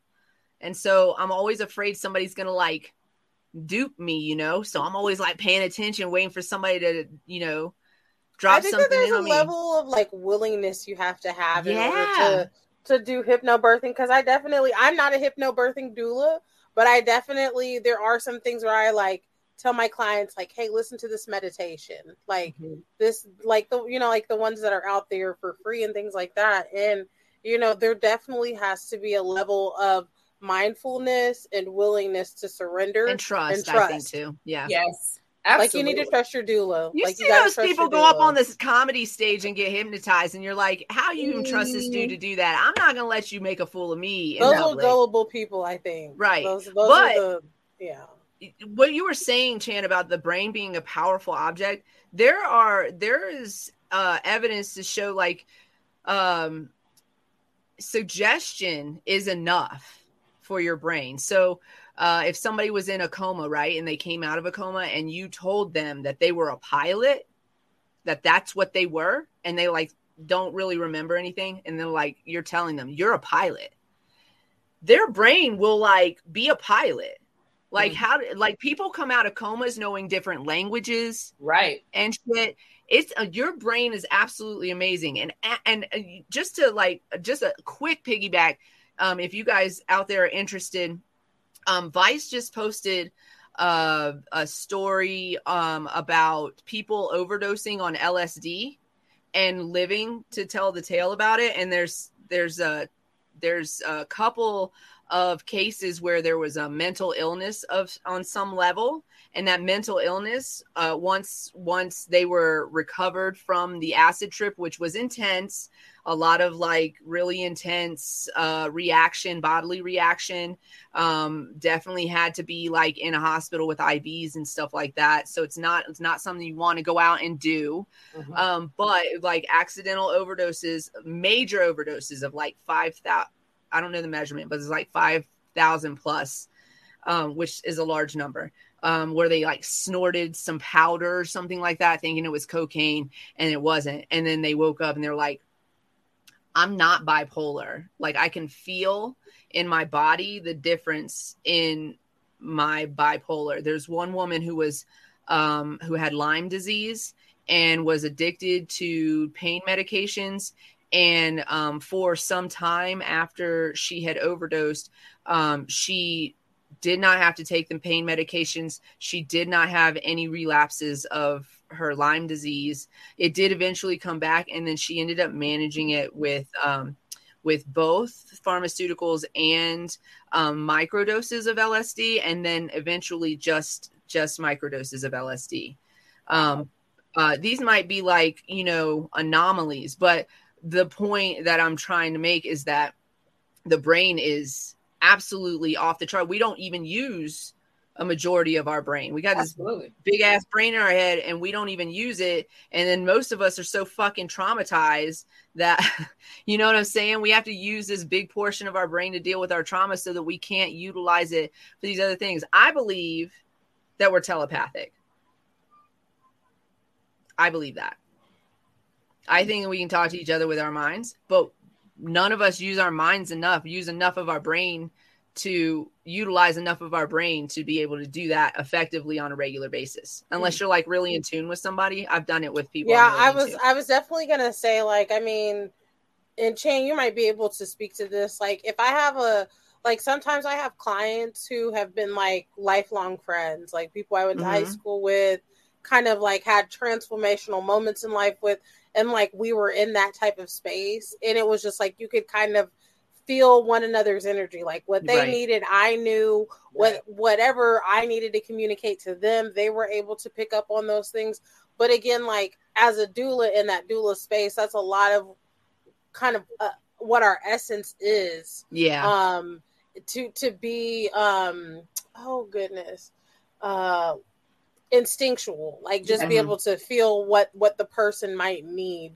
um but definitely like when there are people who are really like trusting and vulnerable to me like those those are definitely the people who you know even their births i'm way more like emotionally attached Right. to like i know there's been like there's maybe in all of my births i've had maybe like one or two incidents where like the baby comes out and i'm like crying and i'm like Oh, I "Oh, cry like, every birth. I, Every I, I, but I'm not a baby. crier. I'm not a am a crier. big so, fat it's- baby. so when it happens, it's just like sometimes it's just like I can't. I have to like turn myself around and like Mhm.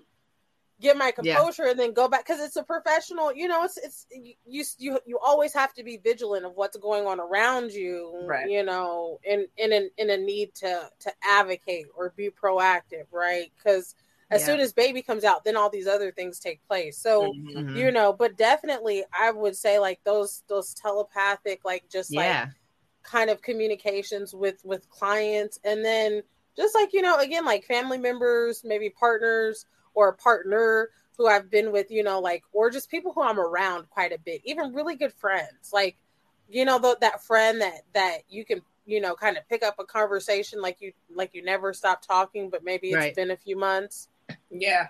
Yep. So, how did you start doing the hip hypno hypno doula? Is that mm-hmm. I'm saying that right? Yes. What what um, took you down that path?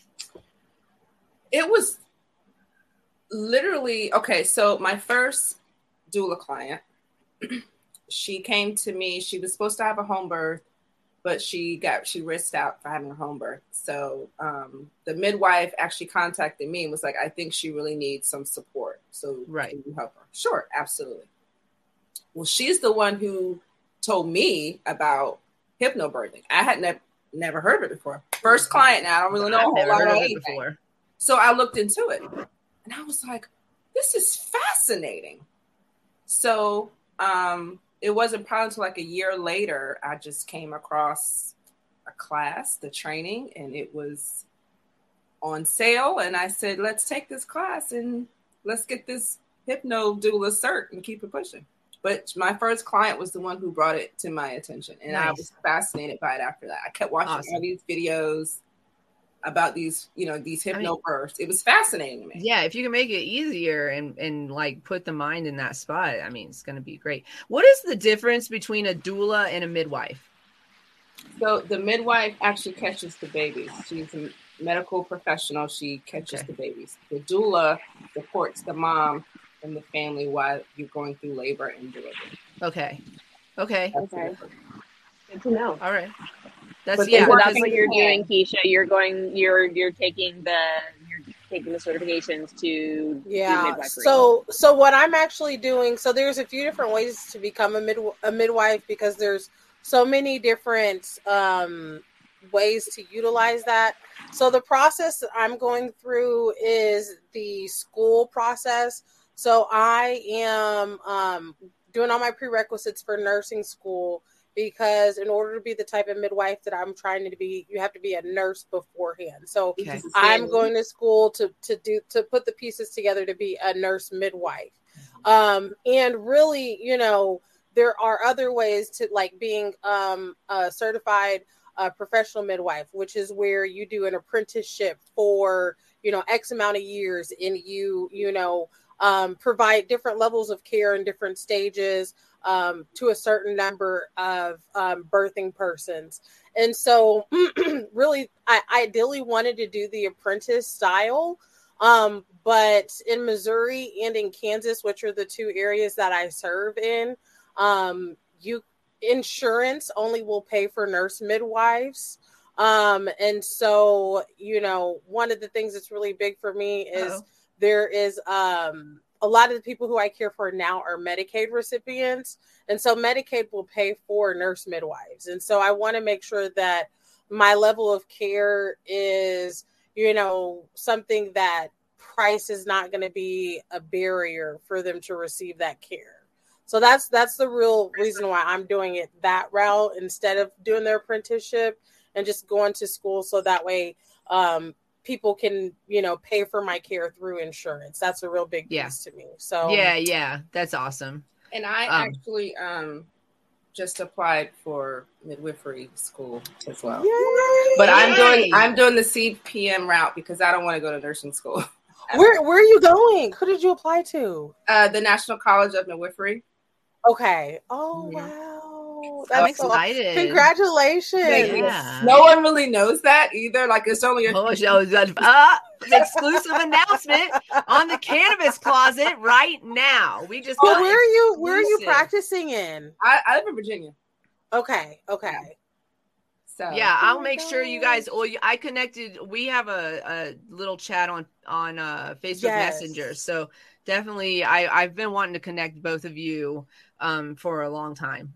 Actually, since I first met Keesha, I was like, I definitely need to get Chan in on this conversation because I knew that, like, you know, and then after the first show, actually, I was like, damn, I should have called Chan to come on this show too. We were talking Mhm. about, um, we were talking about using cannabis um, during during uh, the during the birth and during pregnancy, etc. Mhm. Um, and so that's what we were talking about. And uh, what is that? Can I mute that person? um, and uh, sorry, there was like a weird comment.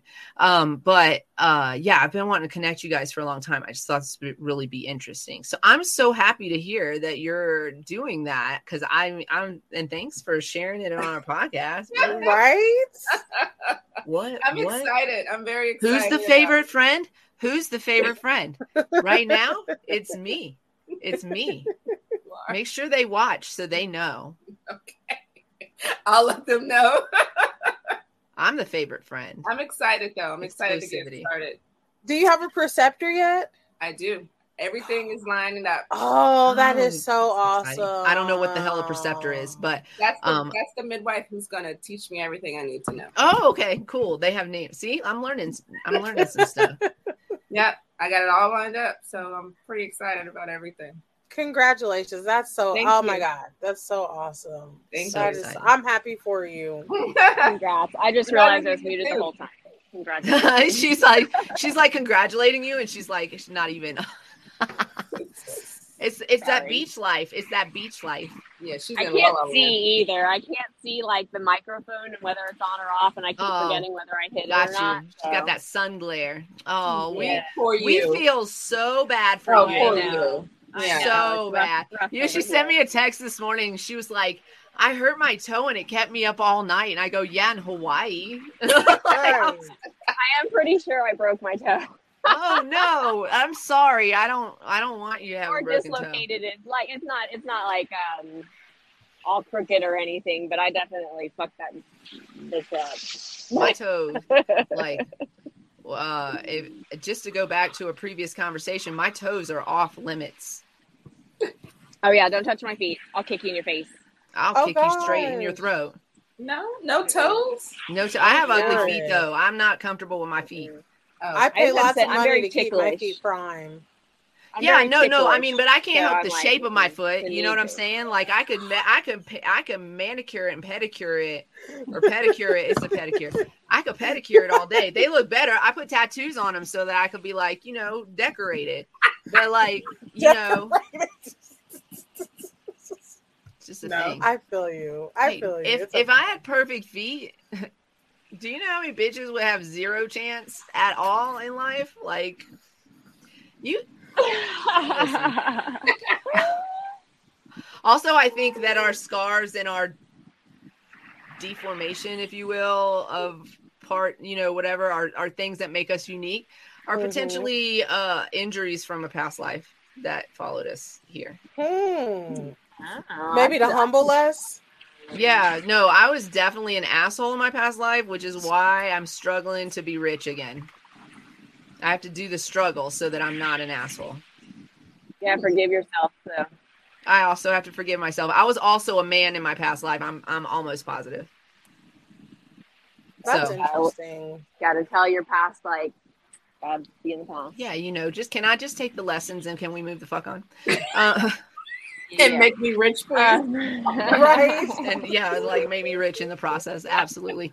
So, um, Chan, you went to a museum in DC, and in the very back of the fucking museum, Yes, the African American History Museum. And first of all, it's huge. okay, It's a lot of information. but I think you should start with birth. I, I, I was expecting it to come a whole lot sooner than what it did, honestly. And then Yeah. I, as we're like, we had been there for like four hours. Oh my god! There has to be, it has to be here somewhere. Like Yes. black midwives, it, it has to be here. So the last area that we went into before we're like, all right, we're done. We're walking around. I was like, oh my God, there it is. I knew it had to be here somewhere because, you know, black midwives are a big part of African American history. Um, Mhm. they're a big part of all history. Are you fucking kidding me? Black midwives have been delivering babies for white people forever, Forever. Forever. So I was Well really before excited when I found hospitals. well before hospitals. Oh yeah. Oh yeah. Well before. And think about this, got and think about this. You steal a bunch of people, right? Hmm. who who live in a culture that have perfected cesarean sections. Mhm. We just learned that they have perfected cesarean sections. All I I, I would I, I- like if we really looked at history and really I, I wish we could go back and just see. I feel like a lot of our medical advancement is because of black men and women. Oh, absolutely.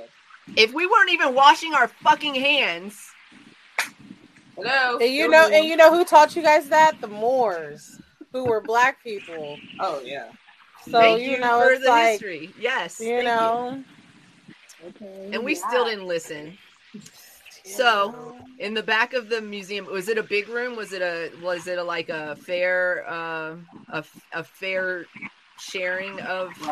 Oh yeah, it was a nice it was a nice display. It was a nice um area and I you know, I took I took the pictures and posted the pictures and everything. But um I was just really excited when I finally when I finally found it because it's important and I knew it had to be in the museum somewhere, Yeah, you know. I mean, I feel like it's the most important. We wouldn't even be here without it. Like, but if you we- have not been to the African American Museum, go to the African American Museum. It is awesome. I have not been. That information, it's a lot of stuff, but it is awesome. I have information that I'm not sharing exclusively on the Cannabis Closet podcast, but there is a good chance that uh that you know I I could be visiting that area uh for reasons that are undisclosed at this moment. So you know, when I do, I'll have to go over there because I've I never have. I never have. So But you have to Um, get tickets and the thing with the tickets. You got to get them. Like Yeah, get the tickets in advance. In advance. That's But I yeah, got. that's but I what was my able issue. to get. I was able to get mine the day of. Like we was driving up there, and the ticket opened at like nine o'clock. So I got on the website, reserved two spots, and then bam, bam, boom, we got it in there. So it's not that bad. That's Get good. tickets. Um, I want to say that the story about cesarean section that I shared came from your page. Why I you was, I was wondering if you got it from me because I, I just posted it. I did. I did get it from you. Okay. So this is also from your page. Uh, this is uh, some of the pictures that you took. Uh, Maude Callen, uh, a nurse midwife, a registered nurse and midwife, Maude Callen, 1898 to 1990. Served the rural community of Pineville, South Carolina. Uh, my family uh, hails from the, those areas. Really? So, yeah, my family's from those areas. Uh, for over four decades, uh, a graduate of Florida A&M College for Negroes, now Florida A&M University. Remember, they used to separate all of us. We weren't allowed to go to the same schools. You know why I think it is too. I don't think. I think that that whole narrative was created because because white people feel inferior and like Huh. and like when you have people standing next to you that you feel inferior to or like less smart than then you got to send them elsewhere to get their learning done That's true. uh, um, Callen studied uh, nursing at Homer G. Phillips Hospital in St. Louis. And look at us all coming together in this story right here. And and uh, midwife midwifery midwifery am I midwifery okay uh, at Tuskegee Institute. Uh, again, if you don't know about the Tuskegee experiment, just a side note, go look that up and read it. It's atrocious and it's part of our history that you should know about. Um, uh, la, la, la. In uh, Pineville, she established medical clinics and trained uh, lay midwives in modern techniques. In December of 1951, Life magazine uh, did a feature on her in a photo essay by Eugene Smith. In uh, 1951, she uh, purchased Maude Callen Walking Through Mud. 1951, purchased with funds provided by Philip and Edith Leonian Foundation. Uh, so they have these like little picture things here. Um, that's what that it was just describing that, I guess. And then there's a reproduction of the original print uh, at the museum as well. You guys should definitely go visit it if you're out by DC. If you're nearby DC, I know some of y'all live on the East Coast, like in Philly and places like that. Go down to DC and check this out. Um, American, uh, African American midwives uh, transition. Tra- tradition and transition. Midwives traditionally occupied a prominent position in African American communities, serving as healers and spi- spiritual leaders and maintaining extensive social networks. Even after modern medicine moved childbirth from the home to the hospital, women in southern rural, rural communities continued to rely on midwives into the mid 1900s. Meanwhile, midwives faced increasing restrictions on how they could practice their profession, and by the 1970s, most states required them to be certified or partnered with a licensed physician. Um, and then let me pull this one up.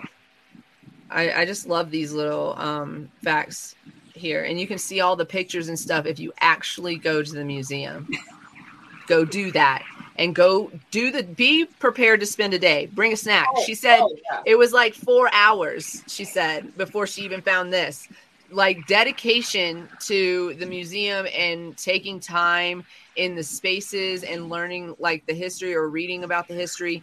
Um, for me, I would be learning because, um, and for a majority of us, I feel like we would be learning because Oh, a lot of so this much. stuff is just is just not in is not taught in schools, and it's because why?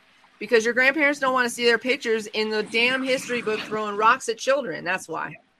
That's why.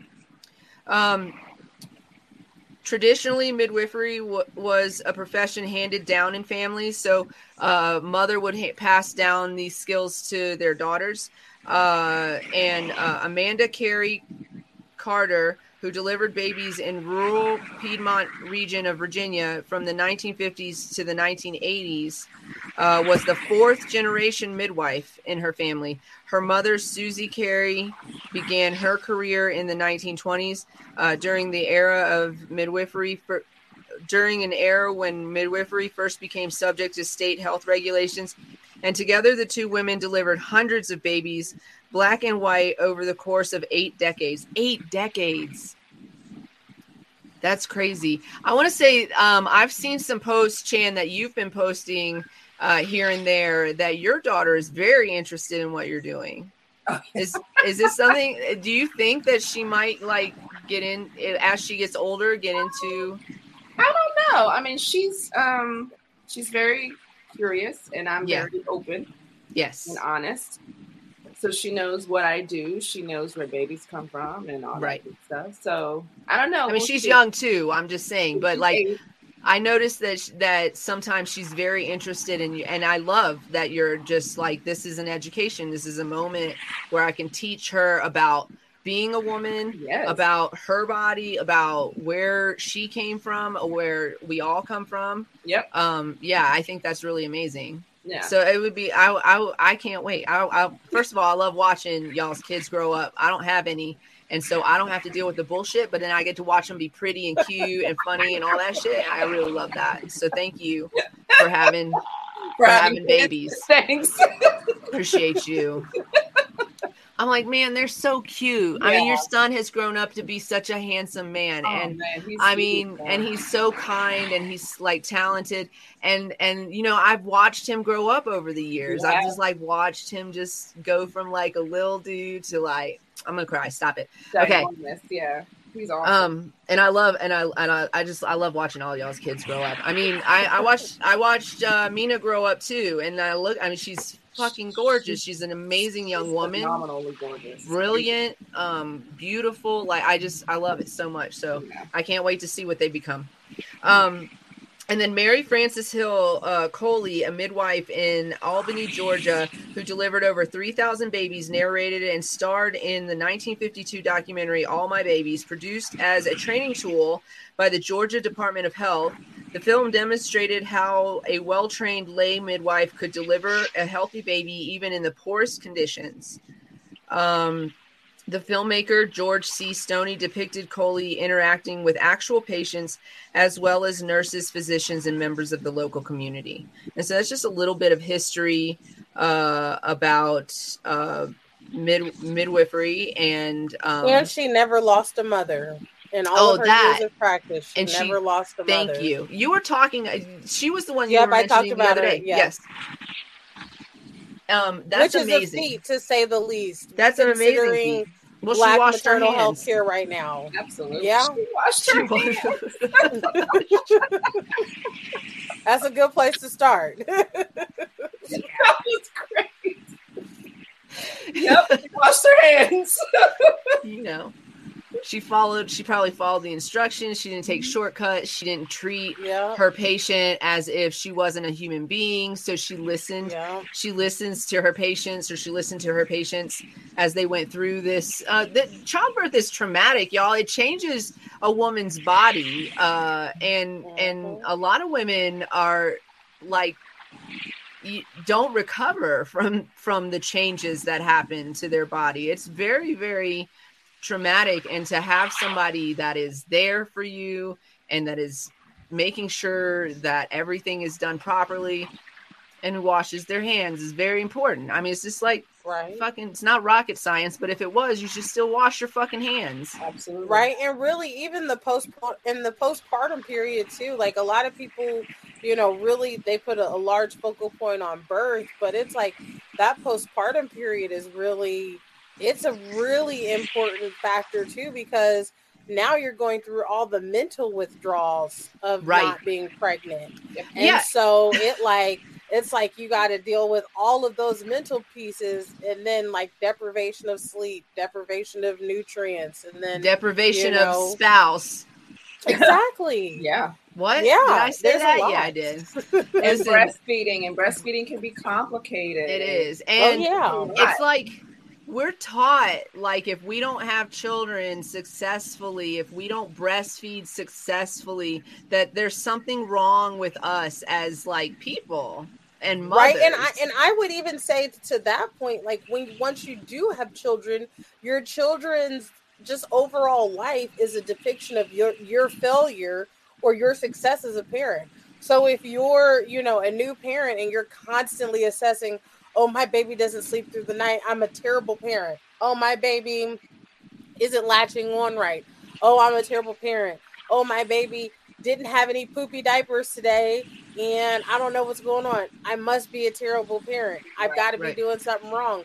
So you know, there's also that piece too that a lot of people again just don't take don't take into consideration. And when you're not mentally prepared or aware that those things, you know, can be, you know, just right around the corner if you're not, you know, uh proactive and even if you are proactive it still happens you know then then it can be even more difficult if you don't know to prepare yourself for something like that Yeah. Right. I was just reading uh is it Regina King that posts about this? She's been very open.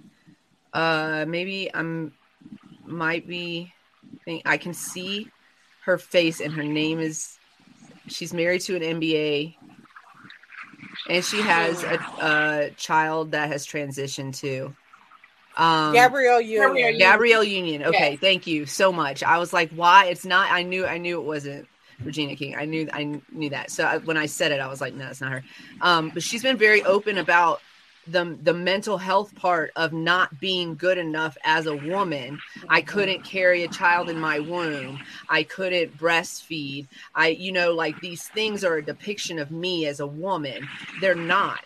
That is human life. Like there are some women that can't breastfeed. There are some women who cannot have children. There are some. It just, you know, I'm adopted, so does that mean my mom's not, uh, you know, real? Yeah, like, that because she. we have this you know, thing in our minds. she- Yeah. I I uh, I I decided a long time ago that I was not a, a parent of a human. like I I was not that. And um I had a dis- I had a discussion with my husband about it. We discussed it on many occasions. And um and we made a decision together um about whether or not to have children. And so we are we are child free by choice. And um we always said that if we ever did have children, we would just adopt, that we weren't going to like naturally bring a child into the world. There are a lot of children that need families and need homes. And if we ever had space for a child and time for a child and the money to care for another human being that is not us, um, we, you know, if we have, we, if all those things lined, we would adopt. We would, that's the way we would do it. I mean, we adopt our fucking dogs. Why wouldn't we also extend, you know what I'm saying? Like, I'm not comparing children to dogs, but I'm saying that aren't human beings important enough to have a family, right? right And so, and so when we talked about it, but then I had a, a a close family member like, really, you should have one of your own first. Like, what is difference is it gonna make? If I have one of my own first, or if I adopt first, or if I never have one of my own and only adopt, or if I never have, like, what difference does it make? Um, as far as having children for you, like, because in my life, I'm I'm okay with not like my bloodline does not need to pass on. I am not right up here. We don't need to put that in somebody else. We're good on that, you know? Um I don't need that. I don't need that legacy, right? And so if I don't need that and a child needs a home and I have a place for a child in my life, that's the way I would do it, you know? And so we had that whole discussion. But I think that women um, are often just like, what do you mean you don't have? Oh, you're going to regret that you didn't have children, or or you should have your own children first before giving of yourself to another life that you could love equally as much. Like, I know there's a connection in birth, but some people don't don't get that connection for various reasons, and they're still very connected to their children Right. Exactly. Yes. and have very great relationships and i don't think i think that um i there are people in my life that i love with my whole heart and soul and i can't imagine loving anything more right and people say that about having their children and i get that just because i don't have children doesn't mean that i don't know what love is on that level right There you go. so Yep. and just and just because I choose not to have my own children, so j- maybe I would choose adoption.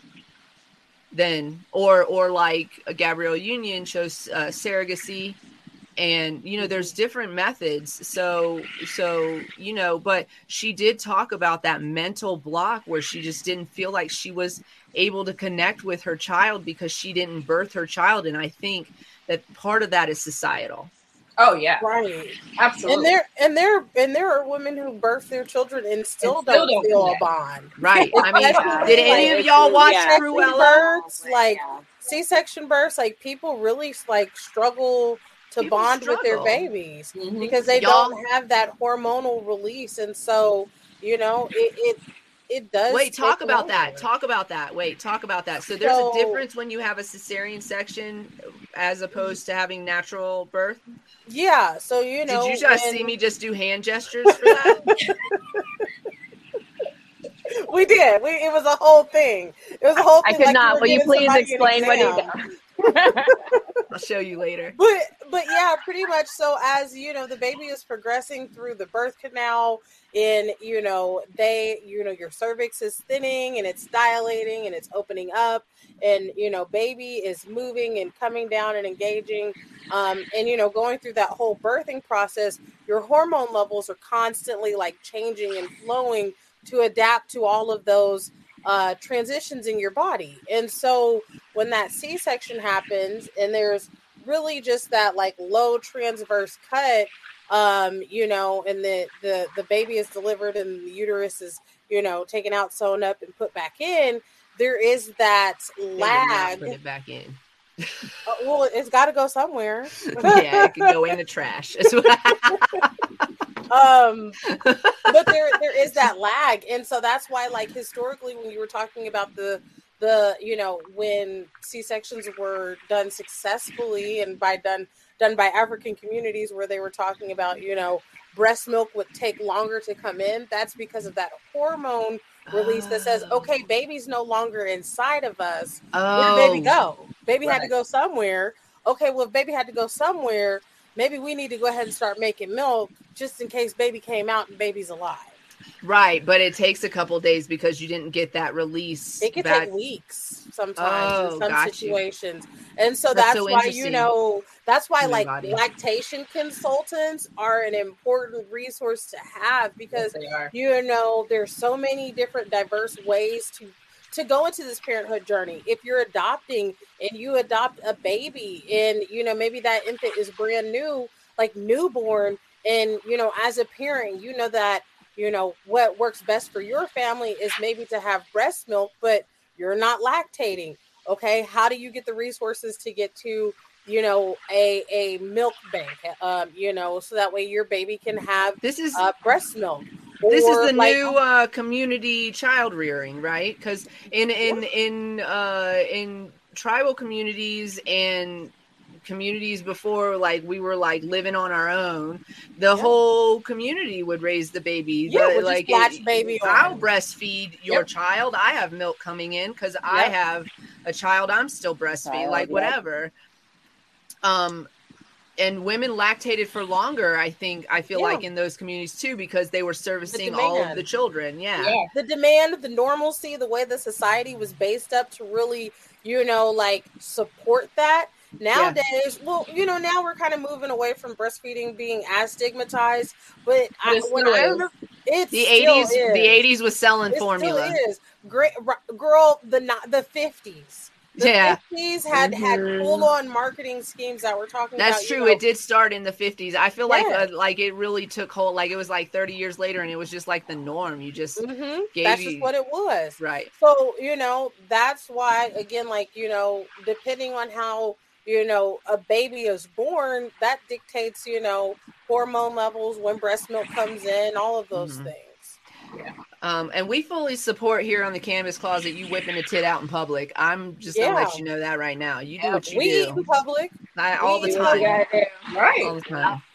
Now, I gotta watch you are not responsible eat. for anybody else's emotional response to your what's going on in your private life. They what why? Why would anybody interject on that? You're gross. Right. Get away from get away from her. And also, I don't think you need to be breastfeeding to whip a tit out in public. I'm just saying for the record. I support it at all times. I support it at all times, and I I support it on men, women, and otherwise non-binary uh, people transitioning. I support whipping your tit out is my. Yeah. As a matter of fact, for my birthday, I'm going to give everybody my Cash App, and I'm also going to request pictures of tits, men and women. I like man boobs. I think why not? but I also feel like it's not fair that they get to show their tits and I don't get to show mine. Me Any- too. I I'm don't- the I- same way. And I get hot. Why is my nipple offensive? Why is my nipple offensive when yours is hairy? I don't get. I don't get none of that. Mine's prettier than yours. cute. That's that why it's offensive. Yeah. Same way. I literally feel the same way. So, uh, anything we want to talk about to kind of wrap up? We're right at the two-hour mark here. Wow, that went by quick. It I went know, by right? so fast. We had so much to say. I want to bring you both back for a future show. Let's plan something uh, in the in Jan, the how are you? How are you paying for midwifery school? Are you doing like any crowdfunding or anything like that? No, just I just save some money. I'm not. I don't really like asking people for money. I don't either, girl. That's why. Look, No. that is. look, I feel like that is why I did not marry rich. I cannot. I mean, and that's just me. People do it all the time. You know, they put up their Yeah. GoFundMe or whatever, and I'm like, gosh, that's a really good idea. But I just, I'm not. I know. I'm I feel like awkward about it, right? I do. I- We talked about like- doing I it for the like- show, and it's it's awkward. Like, Yeah. I don't like asking for money, but my program is forty thousand dollars in twelve months. Oh, that's So I'm really like reconsidering it. Like, mm, Hmm. I'll ask for Here's something. what How needs to much do I happen. really need this money? Here's what needs to happen. There needs to be a uh, a uh, a cannabis a cannabis friendly uh cannabis friendly funded uh cannabis funded uh fund that only black people can use. And you could apply for it but cannabis should pay for that. Why should cannabis pay for that? Does anybody know the answer to that question? Because the war on drug destroyed families Oh, love that it. one. That's what I in black communities I love it. and when we have black and brown men and women doing things to serve their community, the least we could fucking do is pay for it. Mm. The least we could do. We need an OnlyFans smoking weed and showing tits. I mean, let's do it. Let's do a let's do a let's do a I guess I guess uh we we are in the process of making a payment in the in the process. Oh, if you're listening right now, try again to make that payment. We're in the process of making a payment. So I'm going to make a little tiny announcement to everybody and let you know that we are soon going to have a product release under the company name Queen Kitty. Queen Kitty is going to be releasing a CBD seltzer water and uh, it will be coming in the next couple months. We are in the process of paying for it now. We're just having an issue with our Venmo because Venmo's lame. But we will have that um, on the market, and and I bring that up because, uh, because Cliffany says that we need an OnlyFans smoking weed and showing tits, and I'm bringing that up because we're uh, part of part of our little logo, I guess, or our little mantra is uh, going to be. should I share it? Can I share it? yeah, hashtag it up, baby. Hashtag it up. Okay, so our our little hashtag slash mantra is going to be uh, pop this kitty, let the queen quench your thirst. Yes, I love it. And if you know any segs workers out there who are on social media, tell them to hit me up because we would entertain, uh, you know, sending them maybe a little product to do a quick little sexy ad spot for us. Oh, I love it. Yeah, yeah, yeah. yeah. yeah. Yeah, I kind of let it slip a little without all those details uh, on Monday. I was like, ah. Yeah, it's okay. It's okay. We're ready. We're ready. We're we're in we're in production process right now. Our labels are um, coming off of the artists uh, play where we have the artist. Uh, I don't know what to say about that. And uh, and so we're gonna be sending that to the label maker. It takes a couple weeks to make the labels and then um, slap them on the cans.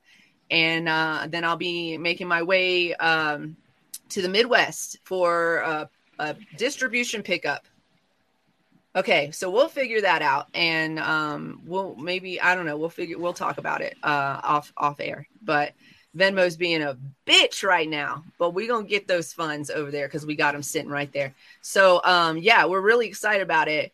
Um, sex sells, everybody, Yes, it does. and this will be the best pussy drink you ever put in your mouth. I promise you that. I'm just saying. and it's got CBD in it.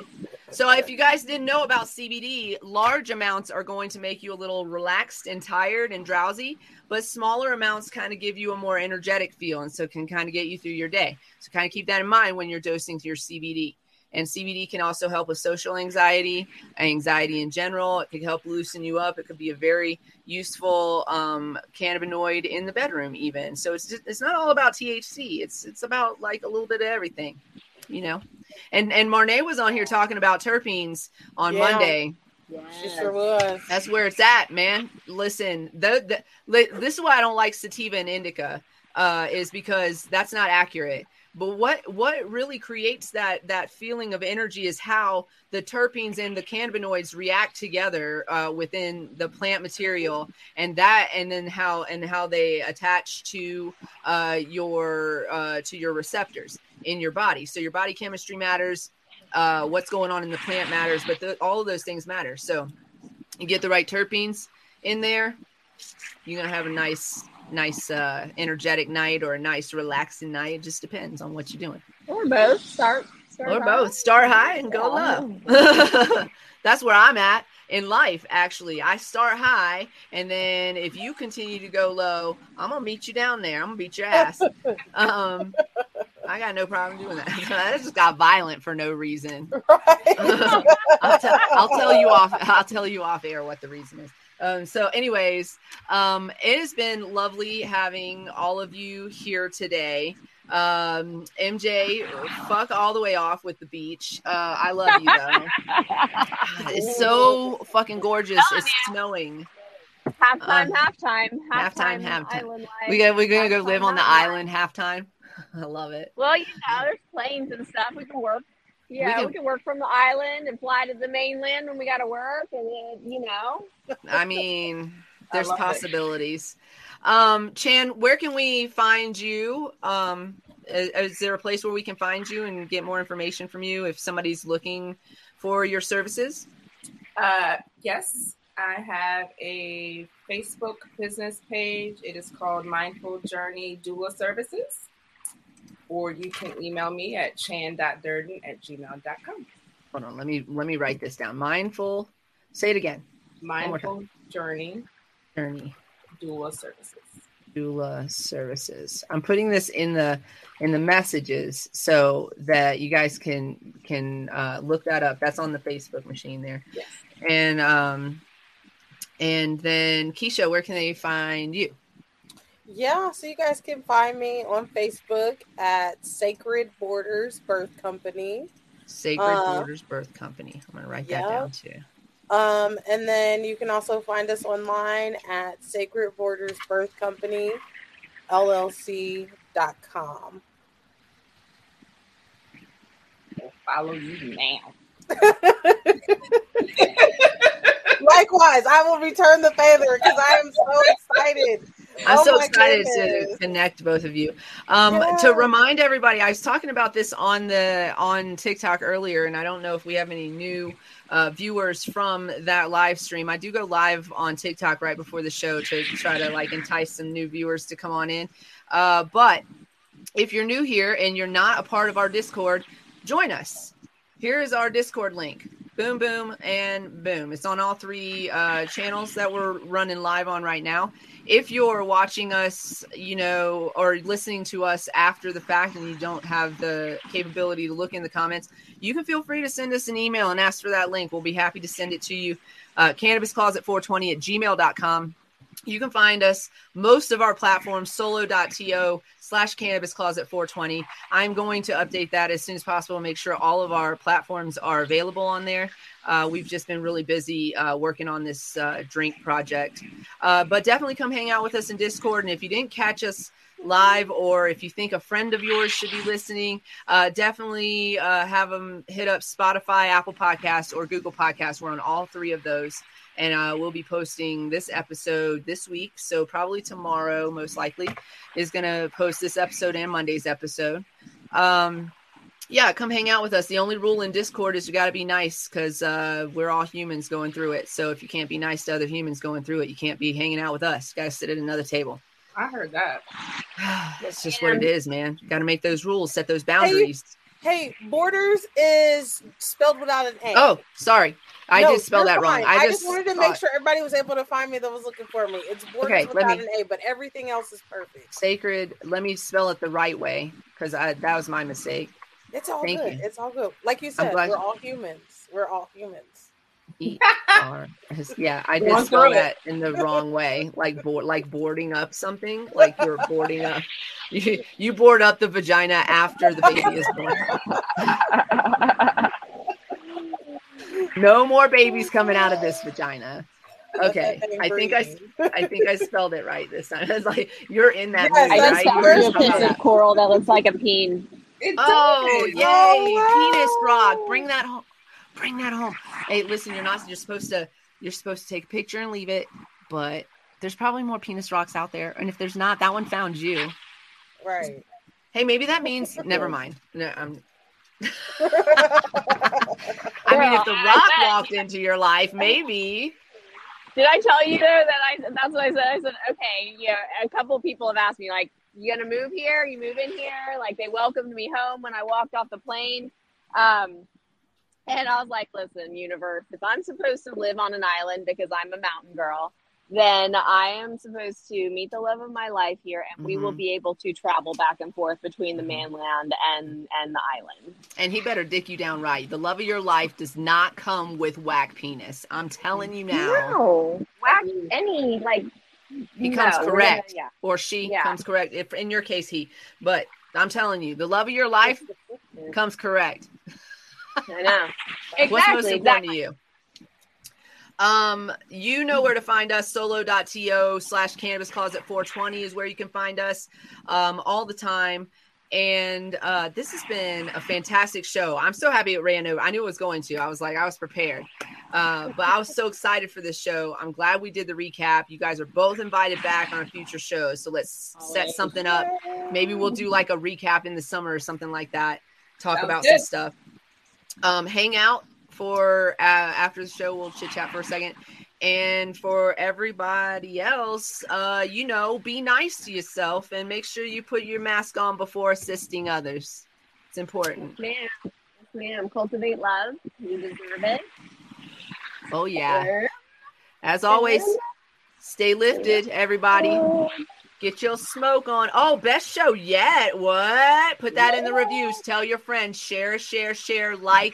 And when you comment and like and share, it helps boost our algorithm so more people get to see us. Yay! Happy Black Another History six- Month.